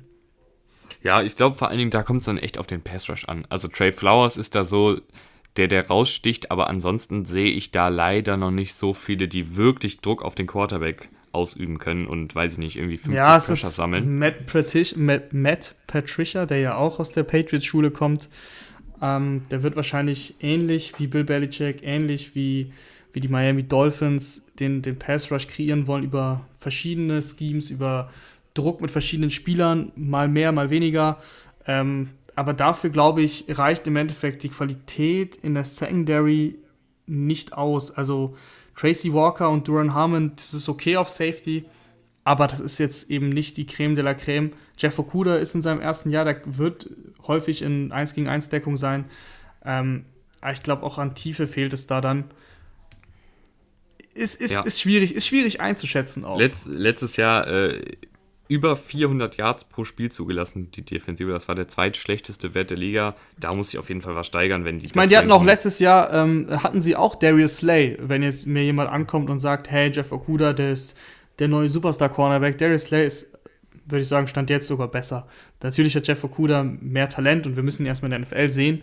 Aber Darius Slay ist ein bewiesener NFL-Spieler, äh, der sehr, sehr gut ist auf Cornerback. Also den haben sie ja sogar noch verloren. Ähm, und ob sie dann das sofort auffangen können mit eben Trufant und, und Okuda. Ja, mal schauen. Jamie Collins haben sie auch noch geholt für, für Linebacker, das ist gut. Das ist wirklich gut. Ähm, aber ich bin bei den, bei den Lions, bin ich mittlerweile so weit und das ist auch, ähm, ja, das ist halt auch so meine Denke. Das muss man nicht übernehmen. Aber solange die mir nichts präsentieren, wo ich sage, doch, jetzt haben sie mich echt, echt überzeugt, werde ich jedes Jahr aufs Neue sagen, das sind die Lions. Von den Lions erwarte ich nichts, weil es kommt halt leider jedes Jahr seitdem ich in der NFL ähm, ja regelmäßig schaue, das seit 2000, boah, keine Ahnung, 14 oder so, ähm, kommt da bei den Lions einfach Jahr für Jahr nichts bei raus. Was springt denn bei dir bei meinem 20. gerankten Team für die kommende Saison raus, wenn du über die Cleveland Browns nachdenkst? Warum so niedrig? Äh, Frage, Fragezeichen. Mich, ja, für, für mich einfach, Talent war ja letzte Saison schon da, war ja so gefühlt der, letztes Jahr der, der Off-Season Super Bowl Champion, also da hatten ja, gut, da, da hat jeder war, auf die gewettet, dass sie das in den war, Super Bowl Das kommen. waren die Browns-Fans. Ähm, ich habe nicht drauf gewettet. aber für mich auch dieses Jahr, ich, vielleicht sogar fast noch talentierter das Team im Vergleich zu, zur letzten Off-Season. Aber es ist jetzt eben so, dass du du musst erstmal abwarten. Deshalb habe ich sie erstmal auf 20 gepackt. Aber auch da der, der klare Fall, wenn Kevin Stefanski, der neue Head Coach, und das ist auch die Sache, wo man eben drauf achten muss, wenn er da diese, diese neue Culture, neue Mentalität, vielleicht auch mal. Also ich fand Freddy Kitchens war kein guter Playcaller zum Beispiel. Und ich glaube, Kevin Stefanski. Playcaller. Ja, so hart kann man sagen. Äh, da haben wir auch mit Adrian Franke drüber gesprochen äh, in der Division Preview. Wenn der jetzt mal nicht immer versucht, dann die flashy Plays zu machen. Also bei Kevin, äh, bei Kevin Stefanski schon, bei Freddy Kitchens war es immer so, man hatte das Gefühl, der hat jetzt Odell Beckham Jr. in der Offensive, der hat Jarvis Landry, der hat Kareem Hunt, der hat Nick Chubb, der hat Baker Mayfield als Quarterback. Da muss jetzt irgendwie immer das Offensivfeuerwerk kommen und 40 Punkte aufgelegt werden. Wir, wir äh, geben nur tiefe Pässe rein und Baker Mayfield muss da 5 Sekunden warten, bis seine Receiver dann 60 Yards das Feld runter offen werden und wird dann halt dementsprechend ganz oft gesackt. Und ich glaube, jetzt ist Stefanski eben da an der Reihe und der wird sagen, Jungs, Laufspiel, Chubb, Hand, sind sehr, sehr gute Läufer. Dieses Outside-Zone-Scheme wird da, glaube ich, auch gut funktionieren. Baker Mayfield muss, glaube ich, nicht so viel machen wie letzte Saison. Und ich glaube, dass ihm das sehr, sehr gut tun wird, weil in seiner Rookie-Saison war er echt richtig gut. Das vergessen viele. Auf jeden Fall. Also ich habe es nicht vergessen. ähm, die, die Offense ist sehr, sehr gut besetzt. Die haben jetzt in der Offensive Line auch die Tackles rundum erneuert. Jedrick Wills, äh, Jack Conklin. Ich glaube, dass die Offensive Line sehr gut ist. zumindest gut bis sehr gut. Note 1,5. ähm, und das heißt, äh, Baker Mayfield wird auch Zeit bekommen. Die Running Backs werden sich durchsetzen können, weil sie Lücken bekommen. Ich finde, die Defense hat äh, viel Potenzial. Linebacker ist ein Fragezeichen. Die Verletzung jetzt von, von äh, Grant Delpit, sehr bitter natürlich für diese Defense. Ähm, Andrew Sandejo wird da einsteigen, der ist ein Veteran, also ein Routinier, wie es, äh, wie es Rainer von unserem Randteam jetzt sagen würde, nicht Veteran. Veteran ist was anderes im Deutschen. Ähm, auf jeden Fall, Andrew Sandejo ist ein echt ein guter Spieler, aber jetzt natürlich kann er nicht das in Pass-Coverage machen, was, was Grant Delpit hätte machen können. Ich habe ja schon reingeworfen, dass sie, sie haben genug Cap Space, sie sollen Earl Thomas holen oder, oder ähm, Jadavian Clowney können sie auch noch holen, theoretisch. Ich glaube auch, dass da noch was passieren wird.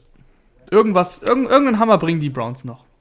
Ich bin mal gespannt, aber ich bin vor allen Dingen auch gespannt auf die Entwicklung von Baker Mayfield. Dann würde ich weitermachen. 19 Denver Broncos. Die Denver, sind ja auch ja. so, das sind äh, die Broncos und die Cardinals sind so die beiden Hype-Teams diese Offseason, habe ich so das Gefühl. Broncos sind für mich nicht besser als die Chargers, aber das ist ja ein anderes Thema. Ähm, ja, was macht Locke? Ganz klar. Also, wir können jetzt drum herum reden und so, äh, können über Jerry Judy reden und über Cortland Sutton und so weiter und so fort. Aber die Frage ist, was macht Drew Block? Der hat fünf Spiele gemacht. Da war er okay. Bis gut. Er hat viele Spiele gewonnen. Vier, vier glaube ich, gewonnen und eins verloren. Ähm, aber Drew Lock war zum Beispiel bei den bei Deep Pässen war er richtig schlecht. Das muss man, muss man auch mal so sagen. Also wirklich, da war er von den Spielern, die Quarterbacks, die sich quasi qualifizieren, die genug Spiele gemacht haben, glaube ich, 32. von 33 oder so. Ähm, also einfach schlecht. Und da muss er sich verbessern, das ist, das ist klar. Und der hat halt bisher viel zu wenig Spiele gemacht, als dass wir jetzt sagen können, Drew Lock ist die Zukunft der Denver Broncos, auch wenn das viele jetzt so tun. Aber da müssen wir halt einfach abwarten. Ihm wird, ihm wird zumindest der Weg geebnet, diese, diese Zukunft der Broncos zu sein. Also ich habe selten ein Team gesehen, was sich so bemüht, den, den jungen Quarterback zu unterstützen. Also die haben in der Offensive Line was getan, dann haben die halt vor allen Dingen auf den Skill Positions was getan. Die haben Melvin Gordon geholt, die haben Jerry Judy geholt, die haben KJ Hamler geholt, die haben in der vierten Runde Albert Okwanibonom, Tight End, Albert O, geholt. Äh, sehr, sehr, wie man sagt, äh, ungeschliffener Diamant, aber super, super athletisch auf Tight End. Also, und dann haben sie noch Noah Fent, dann haben sie Cortland Sutton, Philip Lindsay ist auch noch da. Äh, das, ist ein, das könnte ein offensives Feuerwerk geben, wenn Drew Luck da diesen, wie man immer so schön sagt, das, ich weiß, das ist eine Floskel, aber diesen nächsten Schritt geht. Genau, das meine ich. Das ist eben das große Fragezeichen. Die Offensive Line hast du jetzt nicht erwähnt, die ist auch gut. Also, die Defense ähm, könnte für mich sogar auch eine Top 10 Defense werden. Also da, da stimmt schon sehr viel, aber da ist jetzt wieder der Punkt, so was macht Drew Lock? Das ist einfach der, das große ja, Fragezeichen. bei den Broncos steht es und fällt es mit Drew Lock. Wie so kann häufig. Er nicht überzeugen, so häufig. Bei, kann, er, kann er nicht überzeugen, äh, fallen die in die 20 zurück, kann er überzeugen, kratzen sie sogar vielleicht in, an den Top 10.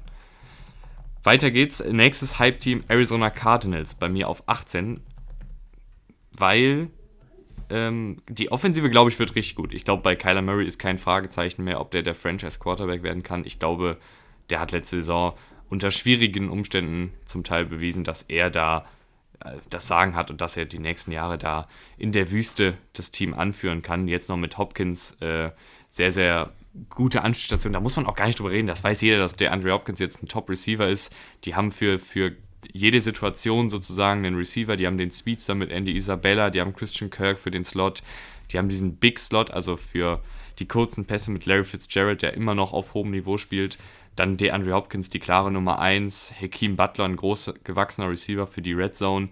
Die haben Kenyon Drake, der ein sehr, sehr guter Running Back ist da in diesem System. In der Offensive Line haben sie auch was getan und Murray ist ein guter Quarterback. Also wir müssen eigentlich gar nicht über die Offensive reden. Worüber wir aber reden müssen, ist die Defensive, die letztes Jahr die meisten Yards pro Spiel zugelassen hat. Deswegen habe ich mir auch aufgeschrieben, es kommt auf Todd Bowles an, den Defensivkoordinator, der seinen Job behalten durfte. Das hat viele überrascht, das hat auch mich ein bisschen überrascht. Aber dann habe ich letzte Woche, war es glaube ich, ein Video von Brett Coleman gesehen. Das ist ein äh, NFL-Analytiker, der sehr, sehr, sehr, sehr interessante Videos macht auf YouTube. Die letzten Spiele waren die Cardinals echt besser. Da haben sie dann ein paar Änderungen gemacht und äh, ganz kurz zusammengefasst das Video. Isaiah Simmons ist der Schlüssel. Wenn Isaiah Simmons einschlagen kann, dann könnte diese Defensive richtig abgehen.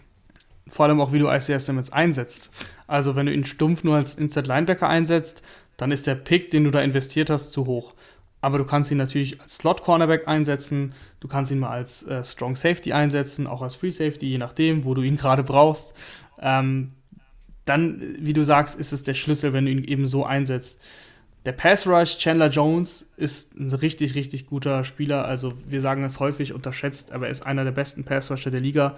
Äh, du hast Devon Kennard neu geholt. Mal gucken, was der reißen kann. Der kommt von den Lions, hatte 7-6 letztes Jahr. Okay, aber der muss auch so ein bisschen, bisschen Last von Chandler Jones einfach nehmen. Ähm, und dann natürlich schauen, was auf Cornerback passiert, weil du hast eben mit Robert Alford äh, einen Starter verloren. Du hättest jetzt theoretisch noch Drake Kirkpatrick, der auf äh, Outside starten kann, damit du Byron Murphy ins Slot stellst. Aber mal gucken, wie sie, dies, wie sie das handhaben. Ja, da bin ich auch gespannt drauf und ich bin auch sehr gespannt auf das 17. Team, die Houston Texans. Die, also ich glaube, eine schlechtere Offseason kann man, glaube ich, nicht haben, so zumindest aus unserer Perspektive. Ähm, aber trotzdem sind die ein gutes Team. Also klar, das war Schwachsinn aus unserer Sicht, was Bill O'Brien da teilweise gemacht nicht hat. Nicht nur aus unserer Sicht. Ja, die meisten äh, würden nicht ihren, ihren Hauptreceiver, ihren besten Receiver für einen Running Back und ein paar paar Mit Mitrunden-Picks traden, aber trotzdem Deshaun Watson sehr, sehr guter Quarterback, der glaube ich auch ohne Hopkins klarkommt. Äh, natürlich vielleicht dann nicht auf dem Level, was er letztes Jahr erreicht hat, aber der wird auch mit Kenny Stills, Randall Cobb, Will Fuller ähm, und wer ist der vierte Mann nochmal? Kenny Hast du Kenny Stills gesagt? Randall Cobb? Stills, Cobb, Fuller und Cooks. Ja, Randall Cooks, Cooks ist jetzt ja auch noch da. So, das sind alle vier. Ähm, das sind ja keine schlechten Anspielstationen. Es wäre nur einfach schön, wenn Hopkins noch da wäre. Das sind vor allem äh, außer Randall Cobb dreimal der gleiche Spielertyp, was wir auch schon ein paar Mal gesagt haben. Ähm, wie setzt du die ein? Will Fuller hat gefühlt noch nie eine Saison durchgespielt. Äh, sogar mit Abstand nicht, glaube ich. Also der war immer mehrere Spiele verletzt. Brandon Cooks in den letzten zwei Jahren ähm, sehr, sehr viele Concussions gehabt. Ist die nächste, die letzte, weil er dann aufhören muss? Das weiß man alles nicht. Ähm, Fragezeichen, Fragezeichen. Aber Deshaun Watson ist das ganz, ganz große Ausrufezeichen. Äh, wie du gesagt hast, für dich ist der Quarterback wichtig, für mich auch. Und allein mit Deshaun Watson spielst du um die Playoffs. Auch wenn die Defense auch ziemlich schlecht ist, außer, außer JJ Watt. Ja, da, da also ich glaube, die Houston Texans werden auch wieder um die Playoffs spielen. Das Vor allem, weil sie auch keine gute Division haben. Also keine richtig gute. Ja, da kommen wir jetzt direkt nämlich zum, zum Division-Konkurrenten. 16. Platz, die Indianapolis Colts, ein bisschen weit hinten wenn ich das so sehe. Ähm, für mich auch ein Skandal.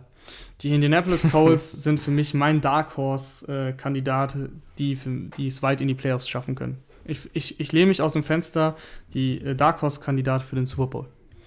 Ja, ich, äh, da steht und fällt es tatsächlich jetzt mit Rivers. Ähm, der nee, war natürlich ich glaube, Saison. Rivers, ich habe kein, ich, ich, ich, ich zweifle nicht an Rivers. Also für mich fällt es nicht mit. Natürlich, wenn du jetzt sagst, äh, es, es, steht und fällt mit Philip Rivers, wenn er jetzt auf einmal komplett Kacke spielt und sich verletzt, das ist was anderes. Aber Philip Rivers ist eigentlich eine Konstante in diesem Team noch, auch wenn er neu ist.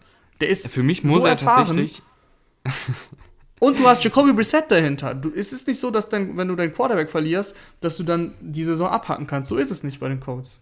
Für mich müssen sie tatsächlich äh, auf Quarterback jetzt gar nichts Spektakuläres machen. Die müssen, nee. ob jetzt Rivers oder Brissett spielt, laufen, die sollen laufen, den Game Manager geben. Die laufen. sollen den Game Manager geben. Jonathan Taylor ähm, soll 300 Touches bekommen. Dann wäre ich Aber glücklich. 300 Laufversuche dann. Von mir aus soll er auch Bälle fangen, auch wenn er das jetzt im College nicht so oft getan hat. Das ist mir egal. Soll er von mir aus auch einen Ball fangen bei einem Screen Pass. Ähm, ja, die Offensive Line ist brutal gut. Philip Rivers ist super solide. Ähm, der kriegt endlich mal eine Offensive Line, die nicht sofort auseinanderbricht. Du hast interessante äh, Receiving-Möglichkeiten mit T.Y. Hilton, mit Naheem Heinz aus dem Backfield, Michael Pittman Jr., Zweitrunden-Pick. Ähm, Paris Campbell kehrt zurück. Detti, Grüße an Detti. Detti feiert Paris Campbell. Mal sehen, was er jetzt in seinem, in seinem zweiten Jahr reißen kann. Im ersten war er ständig verletzt. Jetzt hatte er auch leider einen Autounfall. Hat eine, ist im Concussion-Protokoll. Aber der sollte ja, der wird jetzt zur Saisonstart fit sein. Äh, ja, die Offense ist, ist so auf dem Papier, finde ich richtig gut. Und in der Defense hast du DeForest Buckner geholt. Ich glaube, der bringt dir sofort ein krasses Upgrade für deine Defensive Line, für deinen Pass Rush. Ich bin wirklich sehr optimistisch. Ich bin ein großer Fan auch von Frank Reich. Frankreich, ähm, super, super Coach, super Offensivcoach, aber auch, ich glaube, der führt auch ein Team sehr gut. Ähm, ja, das glaube ich auch. Nicht nur, weil er so einen weißen Bart hat. nee, ich bin, ich bin wirklich, äh, du bist häufig der Fanboy, hier bin ich jetzt mal der Fanboy. Äh, die Colts gefallen mir einfach sehr gut. Ich glaube, das ist ein homogenes Team. Für mich ganz klar der Favorit für die Division. Und wie ich schon gesagt habe, das ist jetzt, das ist jetzt natürlich gewagt. Und ich glaube nicht, dass sie wirklich in den Super Bowl kommen. Aber wenn ich einen Dark Horse-Kandidaten nennen muss, dann sage ich, dass es äh, die Indianapolis Colts sind. Ja, also ich glaube auch, dass die Colts dieses Ranking übertreffen können, auf jeden Fall. Äh, vor allem, vor allem, weil du, du hast die Titans noch nicht genannt. Also, sorry, aber das musst du. Da freue ich mich gleich auf die Argumentation.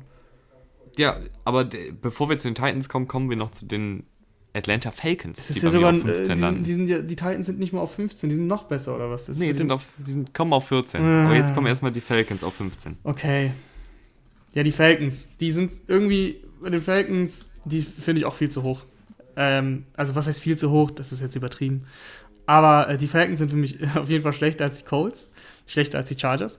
Äh, und Ach, das, das, das, okay. das, das, Problem für mich bei den Falcons ist, und ich habe mich da jetzt äh, intensiver damit äh, auseinandergesetzt, weil ich vor ein, zwei Wochen noch die Division Preview für rangeschrieben hat für die NFC South.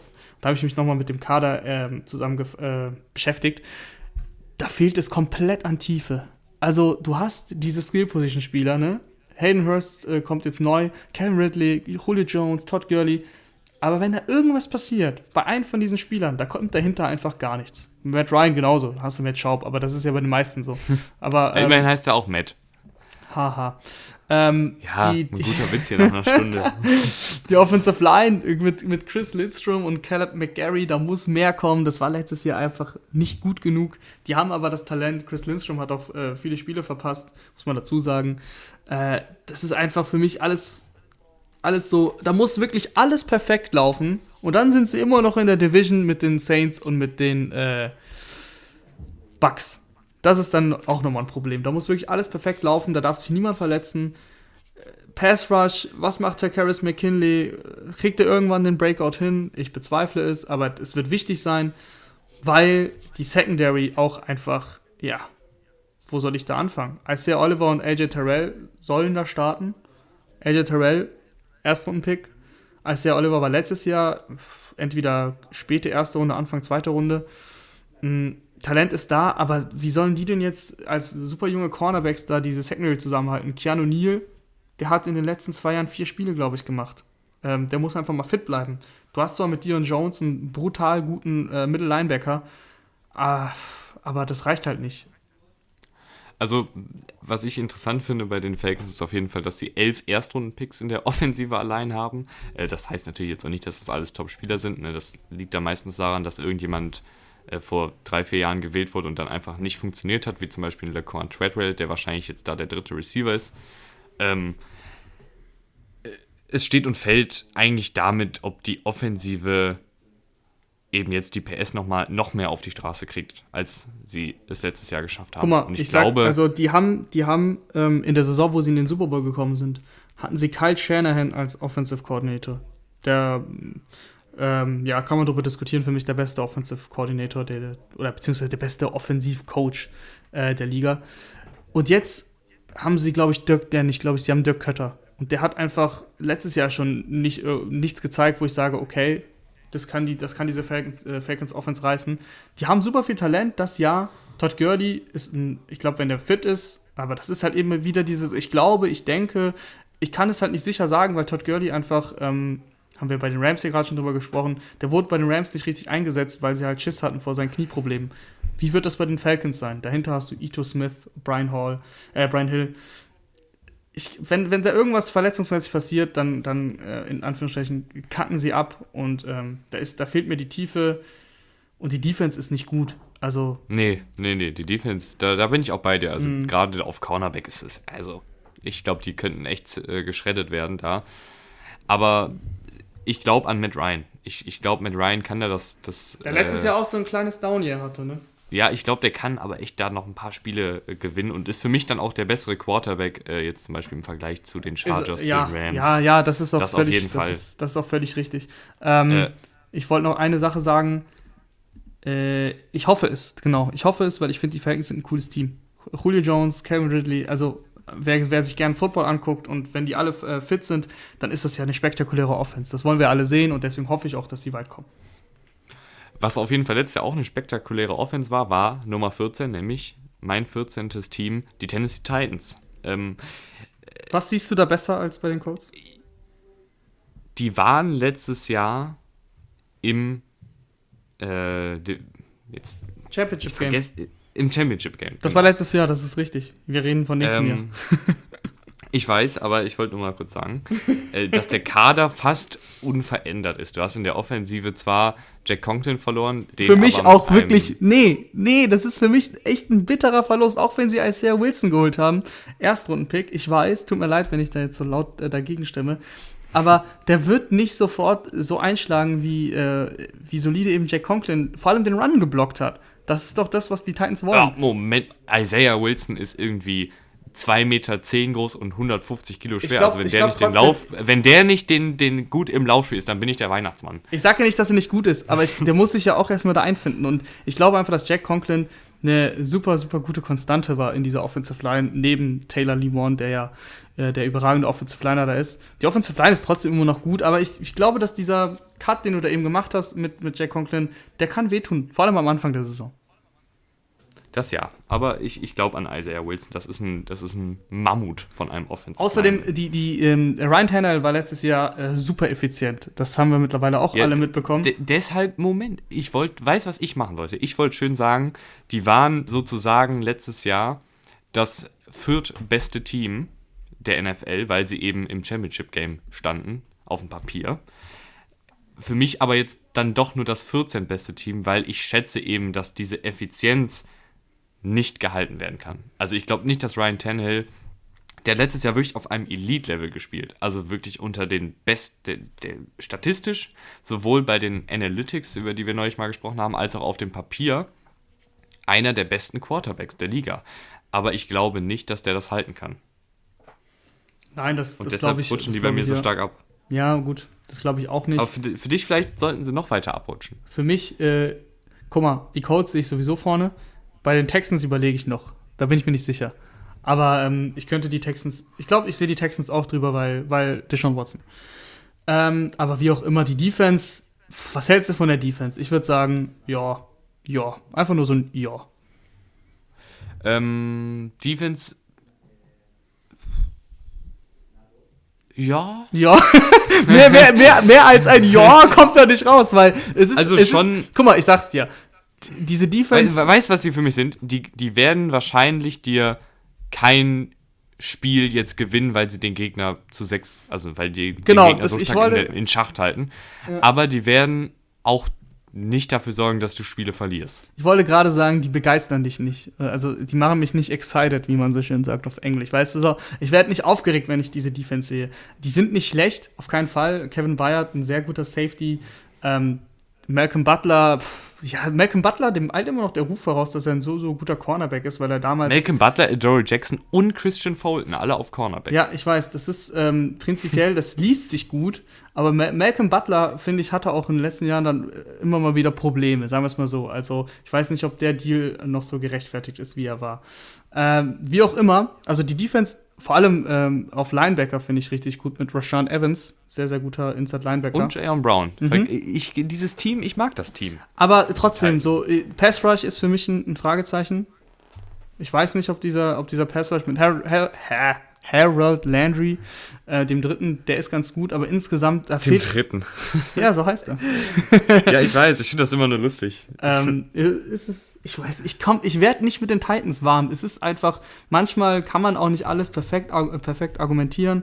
Äh, ich nee, glaube, das ist ja auch manchmal so ein Bauchgefühl. Das genau, ja genau, das Bauchgefühl ist einfach, dass Derrick Henry und Ryan Tannehill beide einen Schritt zurück machen. Derrick Henry war auch zu, zu effizient, zu konstant, das geht gar nicht nochmal. ähm, ich bin gespannt. Ja. Machen wir also weiter. Also die Titans, Machen wir weiter. ich bin auch ein kleiner Titans-Fan, weil ich den, den Podcast von dem Left Tackle von denen gut finde. Ja, von Taylor Machen wir Limon. weiter. Ja, genau. Machen wir weiter. Äh, Nummer 13. Buffalo Bills. Die haben für mich, wären die wahrscheinlich auf Platz, boah, sagen wir mal 5 oder vier sogar, wenn sie einen Elite-Quarterback haben. Für mich ich sind sie Josh immer noch zu niedrig. Also 13. 13 ist für mich zu niedrig, auch mit Josh Allen. Ja, aber ich weiß, ich weiß nicht. Ich weiß, ich weiß nicht. Ich finde Josh Allen macht mega Spaß zum Zuschauen. Ich, äh, die, wenn du dir die Highlights von ihm anguckst, wenn er da irgendwie einen 60-Yard-Pass raushaut, das können nur die wenigsten Quarterbacks. Aber wenn du dir eben das ganze Spiel anschaust, dann siehst du eben hier und da mal jemanden überworfen, hier und da mal jemanden nicht gesehen, hier und da vielleicht mal lieber den Checkdown genommen. Hat, glaube ich, bisher drei Checkdowns in der NFL geworfen. Drei. Ich wollte gerade sagen, weil das du gerade gesagt hast, den Checkdown genommen, du meinst nicht genommen dann, oder? Ja, genau. Hier und Ach da so, mal ja, nicht den Checkdown genommen. Ah, genau, ich habe verstanden, dass du den also genommen hast. Er wirft doch nicht Checkdowns. ja, genau. Also auf jeden Fall, die Highlights von Josh Allen sind grandios, aber das ganze Spiel ist dann eben manchmal doch an der einen oder anderen Stelle sehr mühselig, weil man sich denkt, ja, natürlich war da jetzt vielleicht 40 Yards äh, unten jemand halb offen, aber hier der Running Back, der steht komplett frei, spiel den an, der macht dir 5 bis 10 Yards und dann kannst du das nächste Down nehmen. Du hast recht, du hast recht, aber ich glaube, Josh Allen wird einen, äh, den berühmten nächsten Schritt machen und er wird einfach ein bisschen cleverer spielen. Josh Allen ist so eine Macht mit seinem, in seinem Laufspiel, das muss man mal so sagen. Also, das ist ja wirklich krass. Der hat ja jetzt letzten zwei Saisons, glaube ich, so acht Rushing-Touchdowns oder so gemacht und ähm, wird ja, spielt ja auch ab und zu mal dann QB Power einfach, läuft einfach drauf los. An der Goal-Line ist er der Goal-Line-Back eigentlich. Das ist dann nicht Devin Singletary. Vielleicht wird das jetzt Zach Moss, sehr wahrscheinlich, aber Josh Allen wird immer noch seine, seine Carries einfach an der Goal-Line bekommen. Und das sind dann keine Scrambles, sondern das ist dann designed. Und ich glaube, dass äh, er einfach noch besser auf den Ball aufpassen wird, eben reift mit seinem Spiel und weiß, was er kann, was er nicht kann. Und die Offense, die kriegt noch einen Stefan Dix dazu. Ne? Es ist, Stefan Dix war letztes Jahr mit der beste äh, Deep Threat Receiver der NFL. Deswegen, ich glaube, dass, dass die Offense sich verbessert. Josh Allen reift. Die Offense wird eben noch besser und die Defense ist für mich mit die beste der Liga. Also Top 3 ja, auf jeden mit Fall. Wirst, mit denen werde ich auf. Ich liebe ja.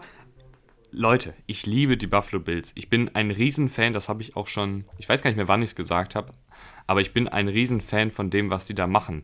Ich mag den General Manager und den Head Coach nicht nur, weil sie vorher bei den Panthers waren, sondern weil das einfach alles so, die sind so eine Einheit. Die wissen, was sie sind, die wollen diesen, diesen Tough Guy Football spielen. Also wir hauen euch auf die Schnauze, bevor ihr uns auf die Schnauze haut, so ungefähr. Ähm, ich mag das. Ich mag die Art, wie die Football spielen. Ich finde die Kaderzusammenstellung sehr gut. Da, da, das wirkt einfach alles so, als hätten sich Head Coach und General Manager zusammengesetzt. Das und das wollen wir machen, das und das wollen wir nicht machen. Das passt zu unserem Spielziel, das passt nicht zu unserem Spielziel den und den Spieler holen wir, den und den nicht. Und das passt bei mir alles sehr, sehr gut, was die Buffalo Bills da haben. Top 5 Linebacker-Crew für mich. Ähm, Secondary auch. Das Problem ist, könnte Josh Norman werden, der ist auch angeschlagen. Ähm, also der zweite Cornerback, das ist so ein kleines Fragezeichen, aber du hast sonst Trey Davis White, Jordan Poyer, ähm, Mika Hyde, super, super, äh, super, super stark. Die Defensive Line, da kannst du mit sieben Spielern rotieren. Du hast Ed Oliver, der vielleicht wieder mal den nächsten Schritt. Das wird das äh, Wort der Folge. So Heute werden du, viele Schritte gemacht. So kannst du die Folge dann auch später nennen. Äh, der nächste Schritt. Nee, äh, Ed Oliver kann vielleicht endlich mal, also was ist endlich mal? Nee, der hat, äh, wann ist er gedraftet worden? Letztes Jahr, glaube ich. Also, ihr wisst, was ich sagen will. Wenn er den nächsten Schritt macht, und ich glaube, das wird er tun, der wird sich auch weiterentwickeln. Ähm, sehr, sehr guter Pass-Rusher von der Interior Line. Dann Jerry Hughes unterschätzt, Trent Murphy, A.G. Panessa gedraftet. Du kannst einfach wirklich mit sehr, sehr vielen Spielern äh, hantieren und da wird was Gutes bei rauskommen.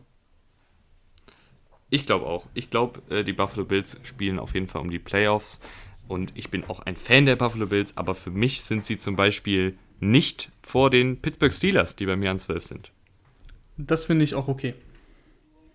Die Steelers haben ähm, ja auch eine unfassbar gute Defense. Das ist echt krass. Also da gehst du durch die Position und das muss ich zugeben, war mir gar nicht so bewusst, bevor ich mich intensiver mit denen äh, auseinandergesetzt habe. Wie gut hat denn bis, äh, bitte Steven Nelson letztes Jahr gespielt auf Cornerback? Das hatte ich nicht so im Kopf und auch Mike Hilton. Ähm, wirklich super, super Saisons gespielt. Joe Hayden, das ist, das ist jedem immer klar. Joe Hayden ist ein sehr guter Cornerback. Aber die sind echt, fliegen immer noch unterm Radar und sind auch unterm Radar geflogen. Mike Hilton, Steven Nelson Joe Hayden haben alle drei, ähm, sind laut PFF unter den Top 25 Cornerbacks des letzten Jahres gewesen. Kein Team stellt erstmal drei Cornerbacks in diesem, in diesem Ranking. äh, das ist erstmal schon mal brutal. Dann hast du noch äh, auf Free Safety Minka Fitzpatrick, den du ja nach dem Trade äh, geholt hast aus den, äh, von den Dolphins, der letztes Jahr auch überragend gespielt hat.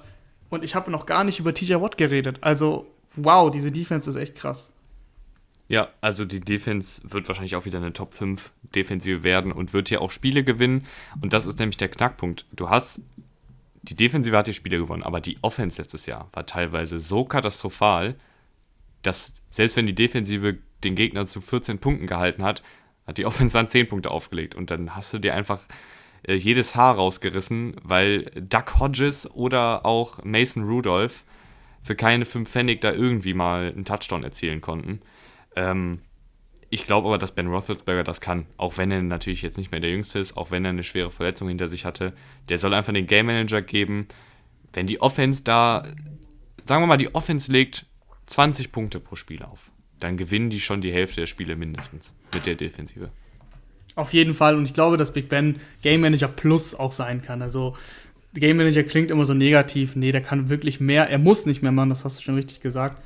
Ich hoffe, dass James Conner fit bleibt und äh, dass Juju Smith Schuster beweisen kann, dass er nicht Antonio Brown braucht, um abzu, äh, abzuliefern.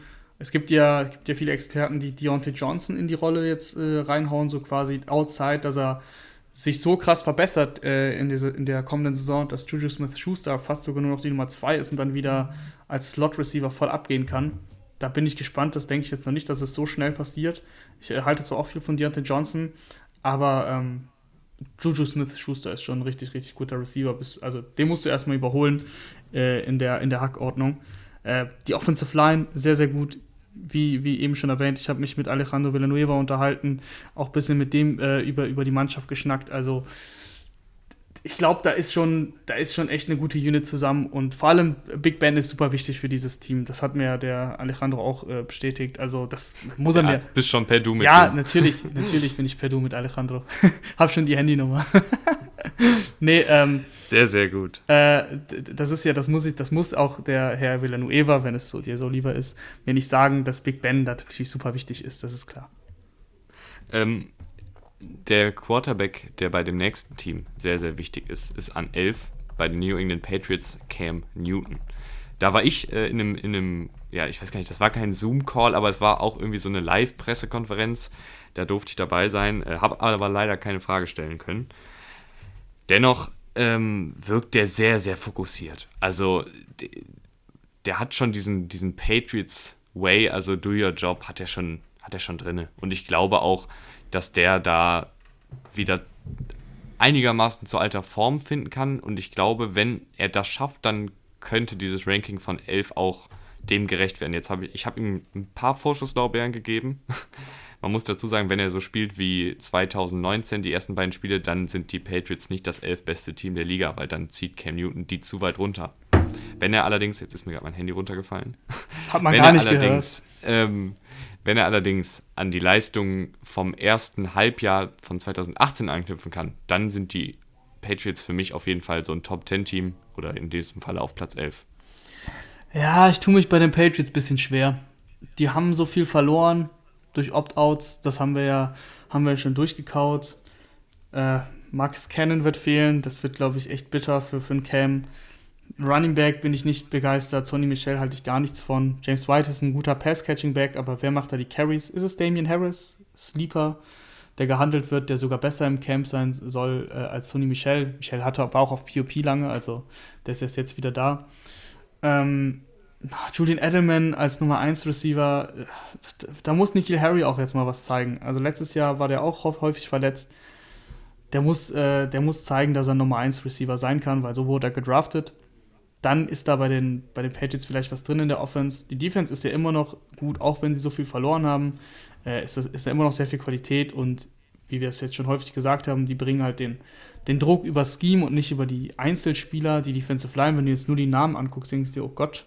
Aber ähm, ganz so schlimm ist es eben nicht, weil sie eben häufig blitzen und äh, sehr variabel spielen. Ich glaube, dass die Patriots ähm, um die Playoffs spielen können. Das hätte ich vor Cam Newton nicht gedacht, jetzt schon. Das war ja auch unsere Division Preview, war ja, glaube ich, zwei Tage bevor, bevor Cam Newton gesigned wurde. Ja. So. Wenn ihr natürlich nochmal eine ganze Analyse äh, haben wollt, wie Cam Newton diese Offensive aussieht, wir haben eine Folge Analyse wie, sie, wie könnte Cam Newton in der Offensive der Patriots aussehen. Genau. Ungefähr so heißt es, glaube ich. Genau, das könnt ihr euch dann anhören. Äh, ich ich glaube, 11 ist zu optimistisch. Aber ähm, die werden Okay. in die Playoffs spielen. Ich bin aber natürlich auch ein kleiner Cam Newton-Fanboy. Das Oder sogar ja- eher ein großer Cam Das Newton-Fanboy. ist ja völlig okay. So, Top 10 Rahman. Zehnter Platz Jetzt wird's Minnesota heiß. Jetzt Vikings. wird's heiß. Minnesota Vikings. Weil, ich weiß, viele werden jetzt sagen, Alter, die haben doch keine Defensive mehr. Haben sie auch, Stand heute nicht. also da sind schon echt einige Stützen weggefallen. Aber ich habe jetzt einfach Mike Zimmer die Vorschusslorbeeren gegeben, weil der seit Jahren da die Defensive so gut unter Kontrolle hat und da jedes Jahr eine gute Defensive auf das Feld stellt, dass es mich sehr wundern würde, auch wenn da jetzt viele weg sind, wenn die jetzt katastrophal ist. Ja, Bauchschmerzen. Ich habe Bauchschmerzen bei den Vikings. Daniel Hunter äh, bin ich ein Riesenfan Fan von, aber sonst ist der Pass Rush ein Fragezeichen. Äh, du, hast, du hast schon noch ein paar Stützen, ne? Eric Hendricks, Middle Linebacker, der beste Passverteidiger letztes Jahr gewesen auf Linebacker. Ähm, Harrison Smith und Anthony Harris, überragendes Safety-Duo, wenn nicht das Beste der Liga, kann man auch für argumentieren. Aber äh, Cornerbacks, wow. Mike Hughes und Holton Hill und Jeff Gladney sollen da jetzt, äh, sollen da jetzt Cornerback spielen. Cameron Danzler hat, hat sich im Camp auch ein bisschen gezeigt. Das ist, das ist einfach, das wird nicht reichen. Und die Offense, ähm, da kann es auch, glaube ich, Probleme geben ohne Stefan Dix. Ich glaube, Stefan Dix war ein sehr, sehr wichtiger Spieler für die Vikings. Adam Thielen muss jetzt ein bisschen auf Outside wechseln. Sie haben Justin Jefferson geholt, der eben nur im Slot gespielt hat bei LSU. Äh, ich weiß nicht, ob Adam Thielen diese Rolle ausfüllen kann. Dahinter ist es dünn. Es war letztes Jahr schon dünn, ist es immer noch dünn. Und nur übers Laufspiel kannst du die Offense dann auch nicht aufziehen. Ja, ich, ich glaube tatsächlich, dass die Schwierigkeiten haben könnten. Da bin ich auch bei dir. Ich habe jetzt einfach Mike Zimmer diese Vorschusslaubeeren gegeben. Aber ich, ich bin bei dir, dass wenn es eben nicht läuft und diese Spieler nicht einigermaßen adäquat ersetzt werden können, dann könnte das echt nach hinten losgehen. Und ich glaube, dann, dann gelingt es auch einem Kirk Cousins nicht, das Team äh, auf Teufel komm raus, kommt alle auf meinen Rücken, äh, wie, wie, ich trage euch in die Playoffs. Ich glaube, da ist Kirk Cousins dann nicht. Also du hast, genug. du hast sehr, sehr große Hoffnungen in Mike Zimmer. Ich bin kein Fan von Mike Zimmer, muss ich dazu sagen. Ähm, Was? Nee, ich bin kein Fan von Mike Zimmer. Ich sag auch warum.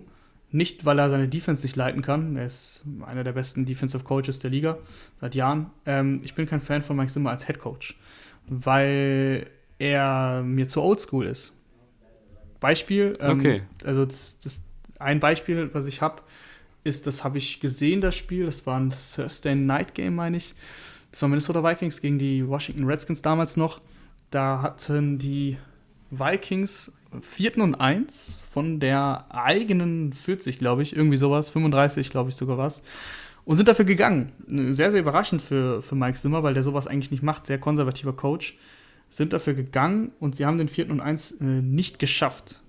Und dann in der Pressekonferenz danach, man muss dazu sagen, zu dem Zeitpunkt haben sie, glaube ich, mit sieben Punkten geführt. Also sie haben geführt und haben es trotzdem riskiert. Äh, Auf der Pressekonferenz danach hat er gesagt, das war die dümmste Entscheidung, die ich je getroffen habe. Ich weiß gar nicht, wie ich, was mich da geritten hat. So, und wir hatten ja ähm, den Flo bei uns in der Folge bei Analytics und ich bin ja auch ähm, ja, Verfechter von Analytics und das war keine dumme Entscheidung, aber der ist halt so konservativ und hat einmal war er nicht konservativ und sagt dann auch sofort, sagt dann nicht quasi sowas wie nach dem Motto, das war in dem Moment meine Entscheidung, hat nicht funktioniert, aber würde ich nochmal so machen, sondern er sagt, ich, ich, weiß gar nicht, wie ich auf die Idee gekommen bin, ich werde das nie wieder machen. Und äh, wie man sich da so versteifen kann, da bin ich einfach kein Fan von. Äh, Mike Zimmer ist allgemein, wie gesagt, ein konservativer Coach. Ich bin kein Fan von konserv konservativen Coaches, die nicht äh, mit der Zeit gehen, weiterdenken und äh, das es auch schon. Defen defensiv, also nur footballerisch ist das ein sehr, sehr gut. Er wäre für mich ein Traum Defensive Coordinator als Head Coach, der sein Team führt, ist er auch gut, aber Entscheidungen treffen, Decision, Decision Making, nein, danke. Okay, okay, ja, das ist ja fair. Ähm, ich würde sagen, wir machen mit dem Division-Konkurrenten weiter. Platz 9, die Green Bay Packers. Die haben ebenfalls äh, wie die Houston Texans eine katastrophale Offseason hinter uns. Da haben wir ja schon öfter drüber gesprochen. Also, die haben ihr Team nicht stark verbessert für die kommende Saison. Trotzdem ist das ein sehr, sehr gutes Team. Wir haben in der Offensive immer noch Aaron Rodgers, der glaube ich noch weiterhin, auch wenn er nicht mehr der Elite Aaron Rodgers ist, der da irgendwie in seiner eigenen Sphäre die Bälle rumwirft, sondern er ist eher nur noch so ein Top 5 Quarterback, vielleicht der fünftbeste, viertbeste Quarterback der Liga. Oh, ähm, weiß ich nicht. Top 10. Ja, man kann sich auf jeden Fall, wir können uns ja darauf einigen, er ist nicht mehr der beste und auch nicht mehr der drittbeste Quarterback der Nein. Liga. Aber der ist trotzdem noch Aaron Rodgers. Und ich glaube, dass auch wenn die, das Team sich nicht stark verbessert hat, ist das trotzdem noch ein sehr gutes Team. Wenn das Sinn ergibt, ja, ne? Ja. ja, ja, weil dann war es doch schon letztes Jahr ein gutes Team. Aber die Green Bay Packers haben letztes Jahr schon, ich glaube, acht von neun One-Possession-Games gewonnen. Ähm, sehr, sehr viel Glück gehabt. Äh, die wissen wahrscheinlich selber nicht, wie sie 13 und 3 stehen konnten am Ende. Auch wenn sie sich das nicht eingestehen. Du hast nur Devonta Adams, den kannst du jedes Mal doppeln als gegnerische Defense. Alan Lazard, äh, EQ St. Brown nach seiner Verletzung, mal gucken, was er machen kann. Marcus Valdez Scantling habe ich mit abgeschlossen. Er äh, ist für mich kein guter Receiver. Ich habe genug von dem gesehen, der hatte genug Chancen. Offensive Line ist okay, vor allem mit David Bakhtiari, sehr, sehr, sehr, sehr guter Left Tackle. Ähm, Defense hat letztes Jahr auch überraschend gut gespielt, vor allem der Pass Rush die äh, ähm, Zedarius und die Smiths, ich wollte gerade sagen, die Smith-Brüder, aber das sind gar keine Brüder, ne? Das, das denkt man immer. Das sind Bros. Ach, sind sie jetzt Bros? Die, sind Bros, aber sind keine Brüder, ne? ne? Nicht, dass jetzt ja, das genau. falsch ist. Genau, ja, ja. also Darius und Preston Smith, ähm, super, super gut gewesen letztes Jahr. Und auch Kenny Clark durch die Mitte, den darf ja, man nicht vergessen. den haben sie auch verlängert. Äh, vier ja. Jahre und schlag mich tot. Ich glaube 70. Aber ich weiß es nicht genau. Äh, ja, da, von der Woche. ich weiß es noch nicht. Ich weiß, ich weiß es nicht. Auf jeden Fall, ähm, da, da, stimmt schon viel, aber ich, ich, das ist ähnlich wie bei den Titans. Aber auf einem anderen Level, weil bei den Titans halte ich weniger als von den Packers. Ähm, ich werde nicht warm mit dem Team. Aaron Rodgers hat zu wenig Waffen. Aaron Rodgers ist ähm, auf dem Weg nach unten. Er war schon sehr weit oben, deswegen ist es bei Aaron Rodgers passiert leichter, dass er eben auf dem Weg nach unten ist, was seine Leistung angeht. Mm, ist es für mich kein Top-10-Team. Wer auf jeden Fall genug Waffen hat, ist Dak Prescott und die Dallas Cowboys, die bei mir an 8 sind. Ja, endlich mal, endlich mal äh, äh, Einstimmigkeit hier, ne? Dallas Cowboys für mich auch ein, äh, auf jeden Fall ein Top 10 Team. Die Offense ist brutal. Also da kann man, kann man gerne mal über Top 5 diskutieren.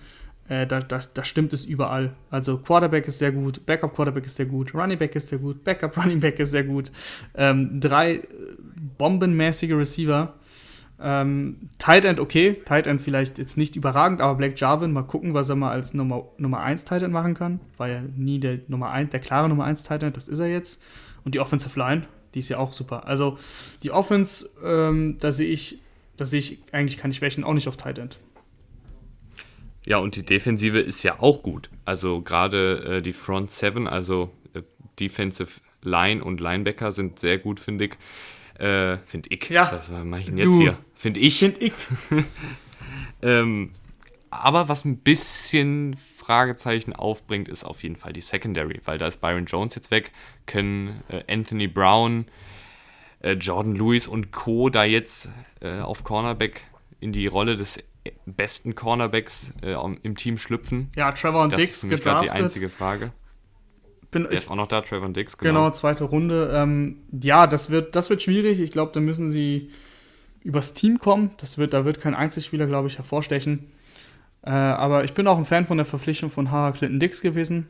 Äh, sehr günstig, 4 Millionen für ein Jahr. Der wird der Defense weiterhelfen. Die Defense wird nicht so viel machen müssen. Das ist das Gute für die Defense, weil die Offense eben so brutal ist. Also da werden dann auch mal Spiele 42 zu 31 ausgehen oder so aber dann gewinnen die Cowboys, weil sie halt einfach eine so krasse Offense haben. Ähm, die müssen einfach mal hier, Mike McCarthy muss jetzt zeigen, dass, dass es wirklich die letzten Jahre an Jason Garrett lag. Da muss dir immer viel Kritik einstecken, Jason Garrett. Jetzt kann mal wirklich gezeigt werden, ob er wirklich das Problem war. Weil die Offense war auch letztes Jahr schon gut, vielleicht nicht sehr gut wie jetzt, aber sie war auch schon gut.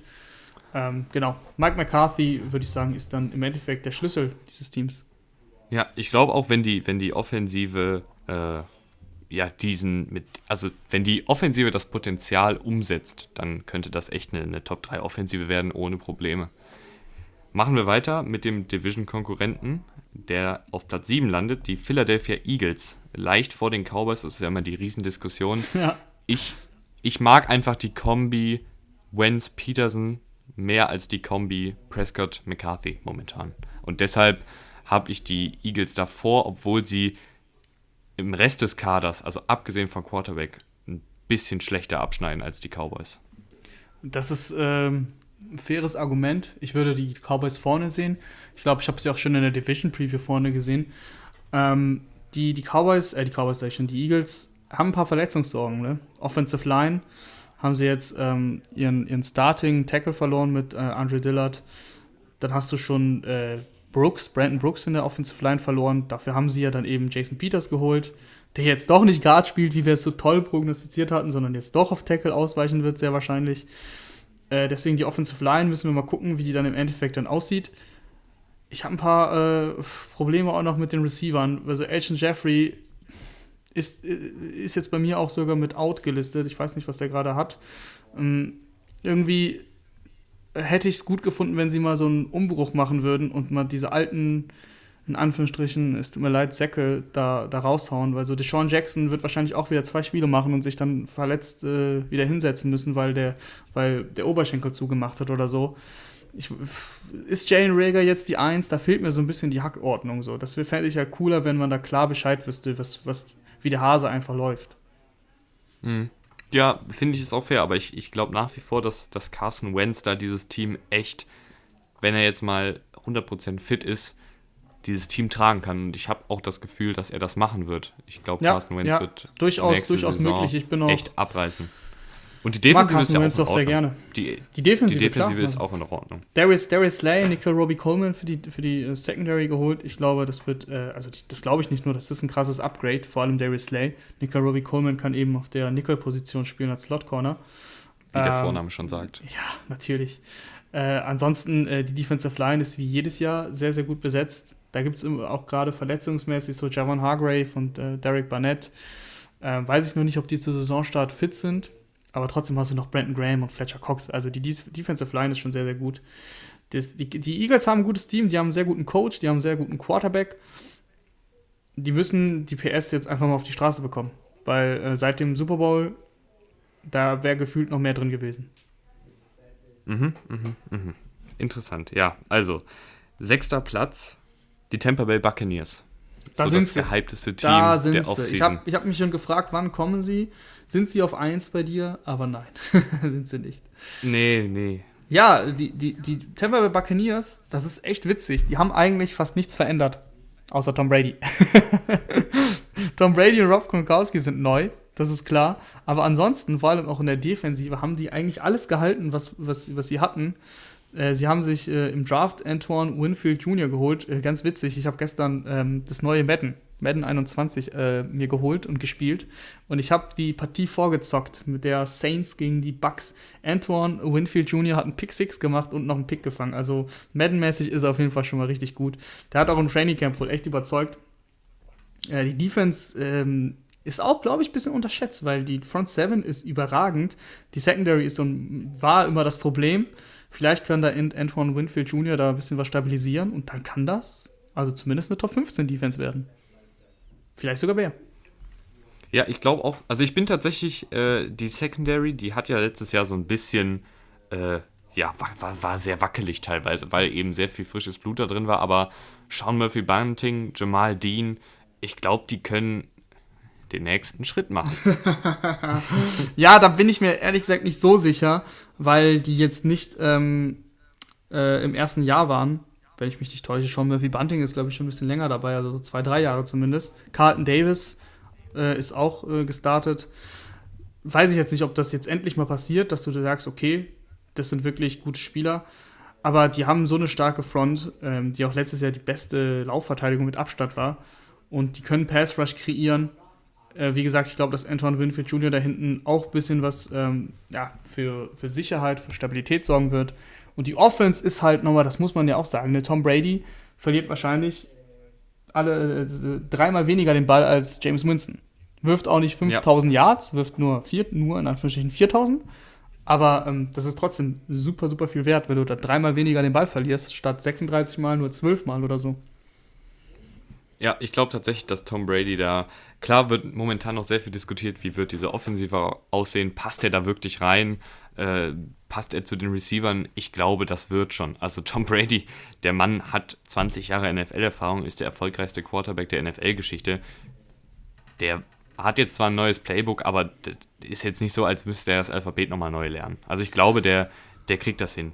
Und Denk ich ich glaube, auch. dass die, dass die Bucks da jetzt auch echt auf den Super Bowl schielen. Also alles andere ist ja, auch Ja, Quatsch. das, ja, doch, auf jeden Fall. Sehe ich aus. Fünfter Platz, Seattle Seahawks. Sehr hoch ist mein, mein erster Gedanke dazu.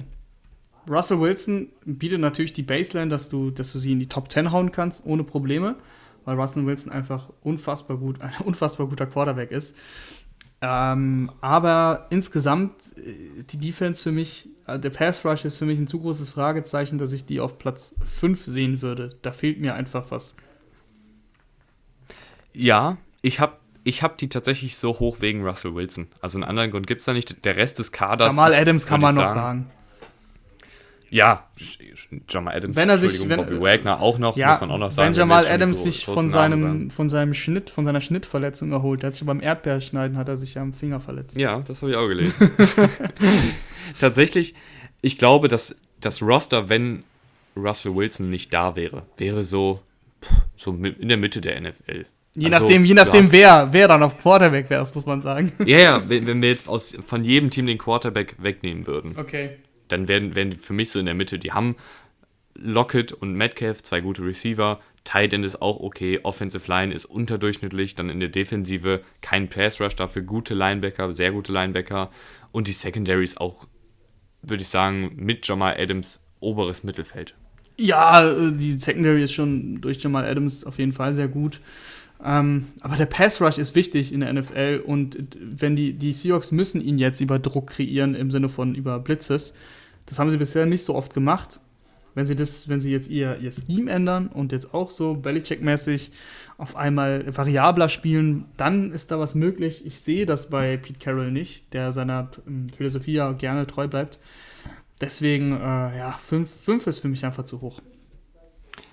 Ich finde, ja, für mich macht halt Russell Wilson dieses Rating aus. Ich bin Das ist ja okay. Russell Wilson. Das ist ja okay. Russell Wilson sehe ich halt äh, momentan und ich weiß, das wird dich vielleicht jetzt ärgern, nach Mahomes als den besten Quarterback der NFL. Ja, sleep, sleep on Lamar, so, weißt du, so, es, es schlafen Ja, ja, schlafen ja alle weiter. Ich, ich gucke mir so Rankings an, ne? Ähm, von, von den Kollegen äh, Björn Werner die und, und Patrick Gesume, die das ja bei ihrem Podcast äh, Football Bromance äh, hochgeladen haben. Da war, glaube ich, auch Kasime Debali zu Gast. Ähm, da war Lamar, glaube ich, teilweise nur vier oder fünf oder so. So, ja, okay, dann denke ich mir so, sleep halt on Lamar, so, beachtet den nicht, scheiß mal drauf, dass Für mich ist er auf drei. Ja, ist alles okay so. Seht, ist, die ja, könnt ja, kann ja jeder sehen, wie er möchte, aber wenn man, also für mich, also Russell Wilson kann man durchaus über Lamar sehen, wenn es, also das ist okay. Aber ähm, ich finde es halt immer komisch, wenn man Fakten ignoriert. Und du ignorierst Fakten, wenn du Lamar irgendwie auf vier oder fünf setzt. Aber gut, alles okay. Weiter geht's im Kontext. Platz 4, New Orleans Saints. New Orleans Saints auf Platz 4. Das heißt, uh, oh ja, nee, das sehe ich nicht so. 49ers, Ravens und Chiefs sind noch Genau, übrig. nee, ich sehe die, ist, für mich sind die, die Saints, man kann es ja so in, in, in, Gruppen abbilden, würde ich jetzt mal sagen, das Power Ranking, ne? Also so, Mhm. auf Englisch sagt man immer so gerne so Tiers. Ich weiß, ich weiß nicht, ob das jedem Begriff ist, aber so Gruppen und da wären für mich die, die Saints mit den Chiefs und den Ravens in einer Gruppe quasi die, das, die Creme de la Creme. Und die 49ers sehe ich da ein bisschen drunter. Aber die Saints sind auf jeden Fall ein brutal gutes Team. Äh, ich bin mal die Offense eben in dieser NFC South äh, durchgegangen. Äh, nicht die Offense, das ganze Team. Das ist, ja, ich sehe keine Schwachstelle. Siehst du eine Schwachstelle da? Ich sehe keine. Nein, auf gar keinen Fall. Also die Saints haben es gefühlt seit Jahren hinbekommen, nirgendwo eine Schwachstelle zu haben und dann immer einfach den besten Spieler im Draft so zu nehmen und dann eben nicht äh, so zu wählen, dass sie eine Lücke schließen müssen im Team, sondern eben, wir können gucken, okay, wir haben jetzt hier den, weiß nicht, 26. Pick. Wo könnten wir denn jetzt noch, also was ist denn jetzt der beste Spieler auf dem Board? Und den nehmen wir dann einfach. Und es ist keine Schwachstelle Also bei die, den die, die, Saints. die Saints du haben könntest argumentieren, Saints, der dritte ja. Right Receiver ist Genau. die einzige Schwachstelle. Taysom, Taysom Hill. Ja. aber aber das Einzige, was ich ein bisschen fürchte, und ich weiß, dass ich dafür sehr viel Hate bekommen werde, ist, dass Drew Brees weiter noch eingeschränkter spielt, weil er hat die letzten Jahre, ich glaube in den letzten drei Jahren, einen einzigen Pass über 40 Yards versucht, also der 40 Yards durch die Luft geflogen ist. Das schränkt dich stark ein. Man muss natürlich dazu sagen, Drew Brees ist für mich der beste Quarterback, wenn es darum geht, das Spielfeld vor und nach dem Snap zu lesen und einfach zu gucken, wo ist die Lücke, wo könnte sich was ergeben. Und deswegen ist das Kurzpassspiel von dem trotzdem so effektiv aber er ist eben auch schon sehr alt. Er hatte die Daumenverletzung, das ist natürlich jetzt wahrscheinlich ausgeheilt. Aber er hat natürlich bei weitem nicht mehr die Wurfkraft, die er früher hatte. Und ich habe so ein ganz kleines Bedenken, dass, dass er vielleicht so in Woche 10 nach, nach 10 harten Spielen dann wirklich echt einen Nudelarm hat. Wenn auf gut Deutsch. Dann kommt dann der mit Abstand beste. Wenig nur noch geht. Dann kommt der mit Abstand beste zweite Quarterback, also der Backup, beste Backup aufs Feld. James Winston ist eine Schande, dass der Backup-Quarterback ist. Ich bin ein riesen James-Fan. Auch wenn er so viele Interceptions wirft, ist er für mich ein klarer Starter. ähm, ja, die, die, die Saints haben einen brutalen Quarterback, die haben einen brutalen Running Back, einen brutalen Wide Receiver. Kann man, die Liste kann man eigentlich sofort führen. Ne? Die O-Line ist auch brutal. Cameron Jordan, Pass Rusher, einer der besten. Marcus Davenport ist am Kommen. Ähm, Zach Bowen haben sie jetzt gedraftet. Ich bin ein Riesenfan von Demario Davis auf Linebacker, der auch sehr, sehr stark ist, als Blitzer vor allem. Die Secondary auch verstärkt. Malcolm Jenkins kommt ins Team. Ey, boah, da habe ich bei den 49ers, vor allem, weil du das, das, das Power Ranking gilt ja für heute. Und Stand heute habe ich bei den 49ers echt Bauchschmerzen. Also die Saints sind für mich das kompletteste Team. Also das, die haben den, den besten K Gesamtkader von der Qualität her. Kann man, kann man so sagen. Und wie? Warum sind dann die 49ers vorne? Auf drei? Weil ich ein riesen Kyle Shanahan-Fan bin. Und ja, ich glaube. Zu Recht, zu also Recht. Ich, Gute Antwort. Auch, das, ist Gute auch der, das ist auch der Punkt, den ich mir aufgeschrieben habe, worauf man achten muss, auf den ganzen Coaching-Staff. Und zwar kommt es für mich darauf an, kann Kyle Shanahan. Der, natürlich muss man dazu sagen, die 49ers haben momentan 15 verletzte Spieler, darunter auch viele Starter. Ähm, und für mich kommt es jetzt eben darauf an, kann Kyle Shanahan diesen, dieses Laufspiel weiter durchziehen oder ist das so ein One-Hit-Wonder, dass die Defensiven das nächstes Jahr dann besser stoppen können?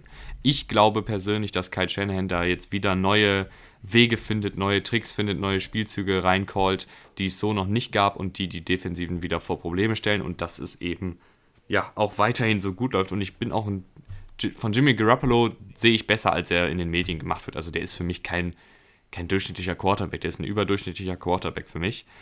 Und die Defensive, da kommt es jetzt eben drauf an, kann Robert Saleh nochmal diese krasse Defensive stellen. Die Defensive Line ist fast unverändert. Der Forrest Buckner wurde 1 zu 1 durch Javon Kindler ersetzt, der natürlich im ersten Jahr wahrscheinlich nicht direkt auf dem Niveau von Buckner spielen kann.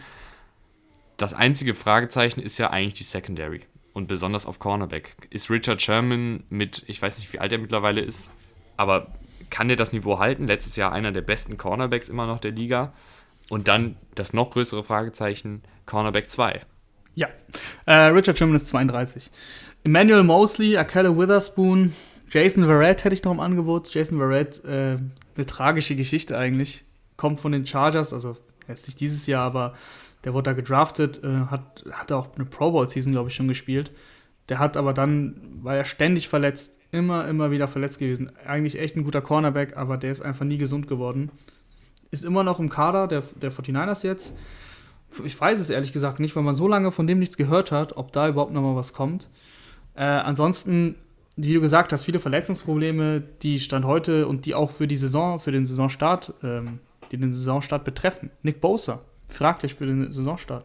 Kyle Juszczyk, fraglich für den Saisonstart. Debo Samuel, Debo Samuel, aber da gibt es wirklich positive Nachrichten. Ich habe gestern gelesen, dass er ähm, Vollspeed äh, gelaufen ist und dass es sehr, sehr gut ausgesehen haben soll und dass er eventuell echt fit wird für den Saisonstart. Und das ähm, sah am Anfang gar nicht so aus. Wir hatten ja auch in unserer Fantasy-Folge schon über Debo Samuel geredet, dass der wohl zwei, drei Wochen verpasst, hieß es. Aber jetzt Stand heute sieht es so aus, als ob Debo Samuel tatsächlich eine Chance hat, in Woche 1 zu spielen. Aber Brandon Ayuk zum Beispiel auch äh, angeschlagen. Also das ist so die äh, die 49ers haben da große, große Probleme. Natürlich ist das bei diesen Spielern, die ich jetzt gerade alle aufgezählt habe, nicht so schlimm, dass du sagst, die verpassen jetzt drei, vier Spiele. Äh, deswegen wiegt das wahrscheinlich nicht so krass. Aber ich sehe das Team einfach vor allem in der Secondary schlechter als die, als die Saints. Die Offense ist für mich schlechter als die der Saints. Nur der Pass Rush ist besser als der Saints. Und das, und das ist dann aber auch ein Battle auf hohem Niveau. Deswegen, äh, die, die 49ers sind ein, waren letztes Jahr Super Bowl, sind ein gutes bis sehr gutes Team.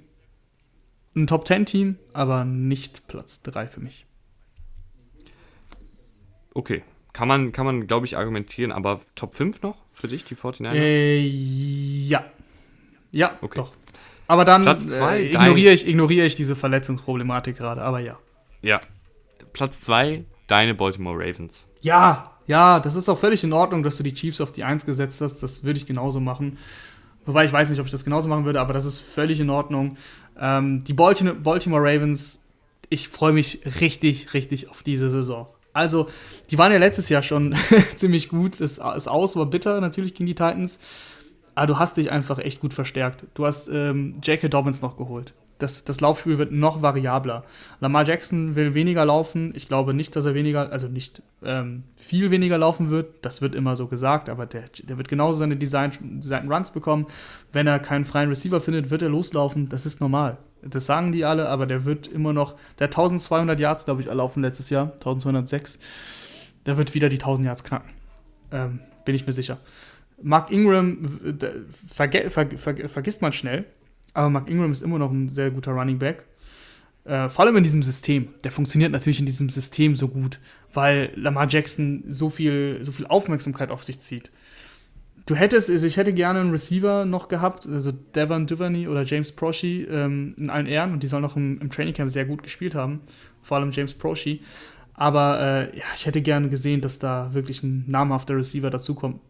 Marquise Brown ähm, ist für mich Nummer 1 Receiver, auch wenn er das, äh, auch wenn er letztes Jahr Probleme hatte, aber er war auch verletzt, das muss man dazu sagen. Bin ich gespannt, wie er fit spielt.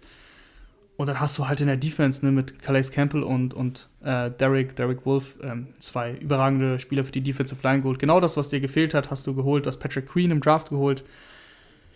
Earl Thomas hin oder her. Diese Defense ist richtig, richtig gut. Die Offense sowieso. Super Bowl Contender. Punkt. Ja, ich glaube, viel mehr muss ich da jetzt auch gar nicht mehr zu sagen. Äh, du hast das alles ganz gut zusammengefasst. Und ich glaube auch zum besten Team der Liga für mich, äh, den Kansas City Chiefs, muss man nicht viel sagen. Also die Offensive, die haben alle letztes Jahr gesehen, die wird wahrscheinlich sogar vielleicht noch einen Ticken besser nächste Saison, ähm, weil ein Nicole Hartman zum Beispiel in sein zweites Jahr geht. Äh, ja, also Patrick Mahomes, der beste Quarterback der Liga, der hat vielleicht sogar das beste Receiving-Arsenal der Liga. Der hat eine Top, Top 15 Offensive Line, würde man, würde ich sagen. Ja, vor allem mit, Gut, mit sehr, sehr Mitchell Schwarzen, All-Pro. schwarz. Schwarz. Mitchell Schwarz. Schwarz. Ja, ähm, ja, ein, vielleicht sogar der beste Right Tackle der Liga. Äh, der Rest der Offensive Line ist so ein bisschen Mittelmaß, also Guard, Kombi äh, und der Center und auch Left Tackle Eric Fischer ist so irgendwie so auf Platz 15, Platz 16 würde ich die ranken. Aber so, also die Offensive Line ist im Mittelfeld. Ich sage immer, es gibt Offensive Lines, die verbessern das, was du machen willst. Es gibt Offensive Lines, die erlauben dir, das zu machen, was du machen willst. Und es gibt Offensive Lines, die zerschießen dir deinen Plan. Und die sind so, und die sind so, die sind so in dem Ranking, wo du sagst, das ist eine Offensive Line, die dominiert jetzt nicht die gegnerische Defensive Line, aber die erlaubt dir eigentlich alles zu machen, was du machen willst. Vor allem, wenn dein Quarterback Patrick Mahomes heißt.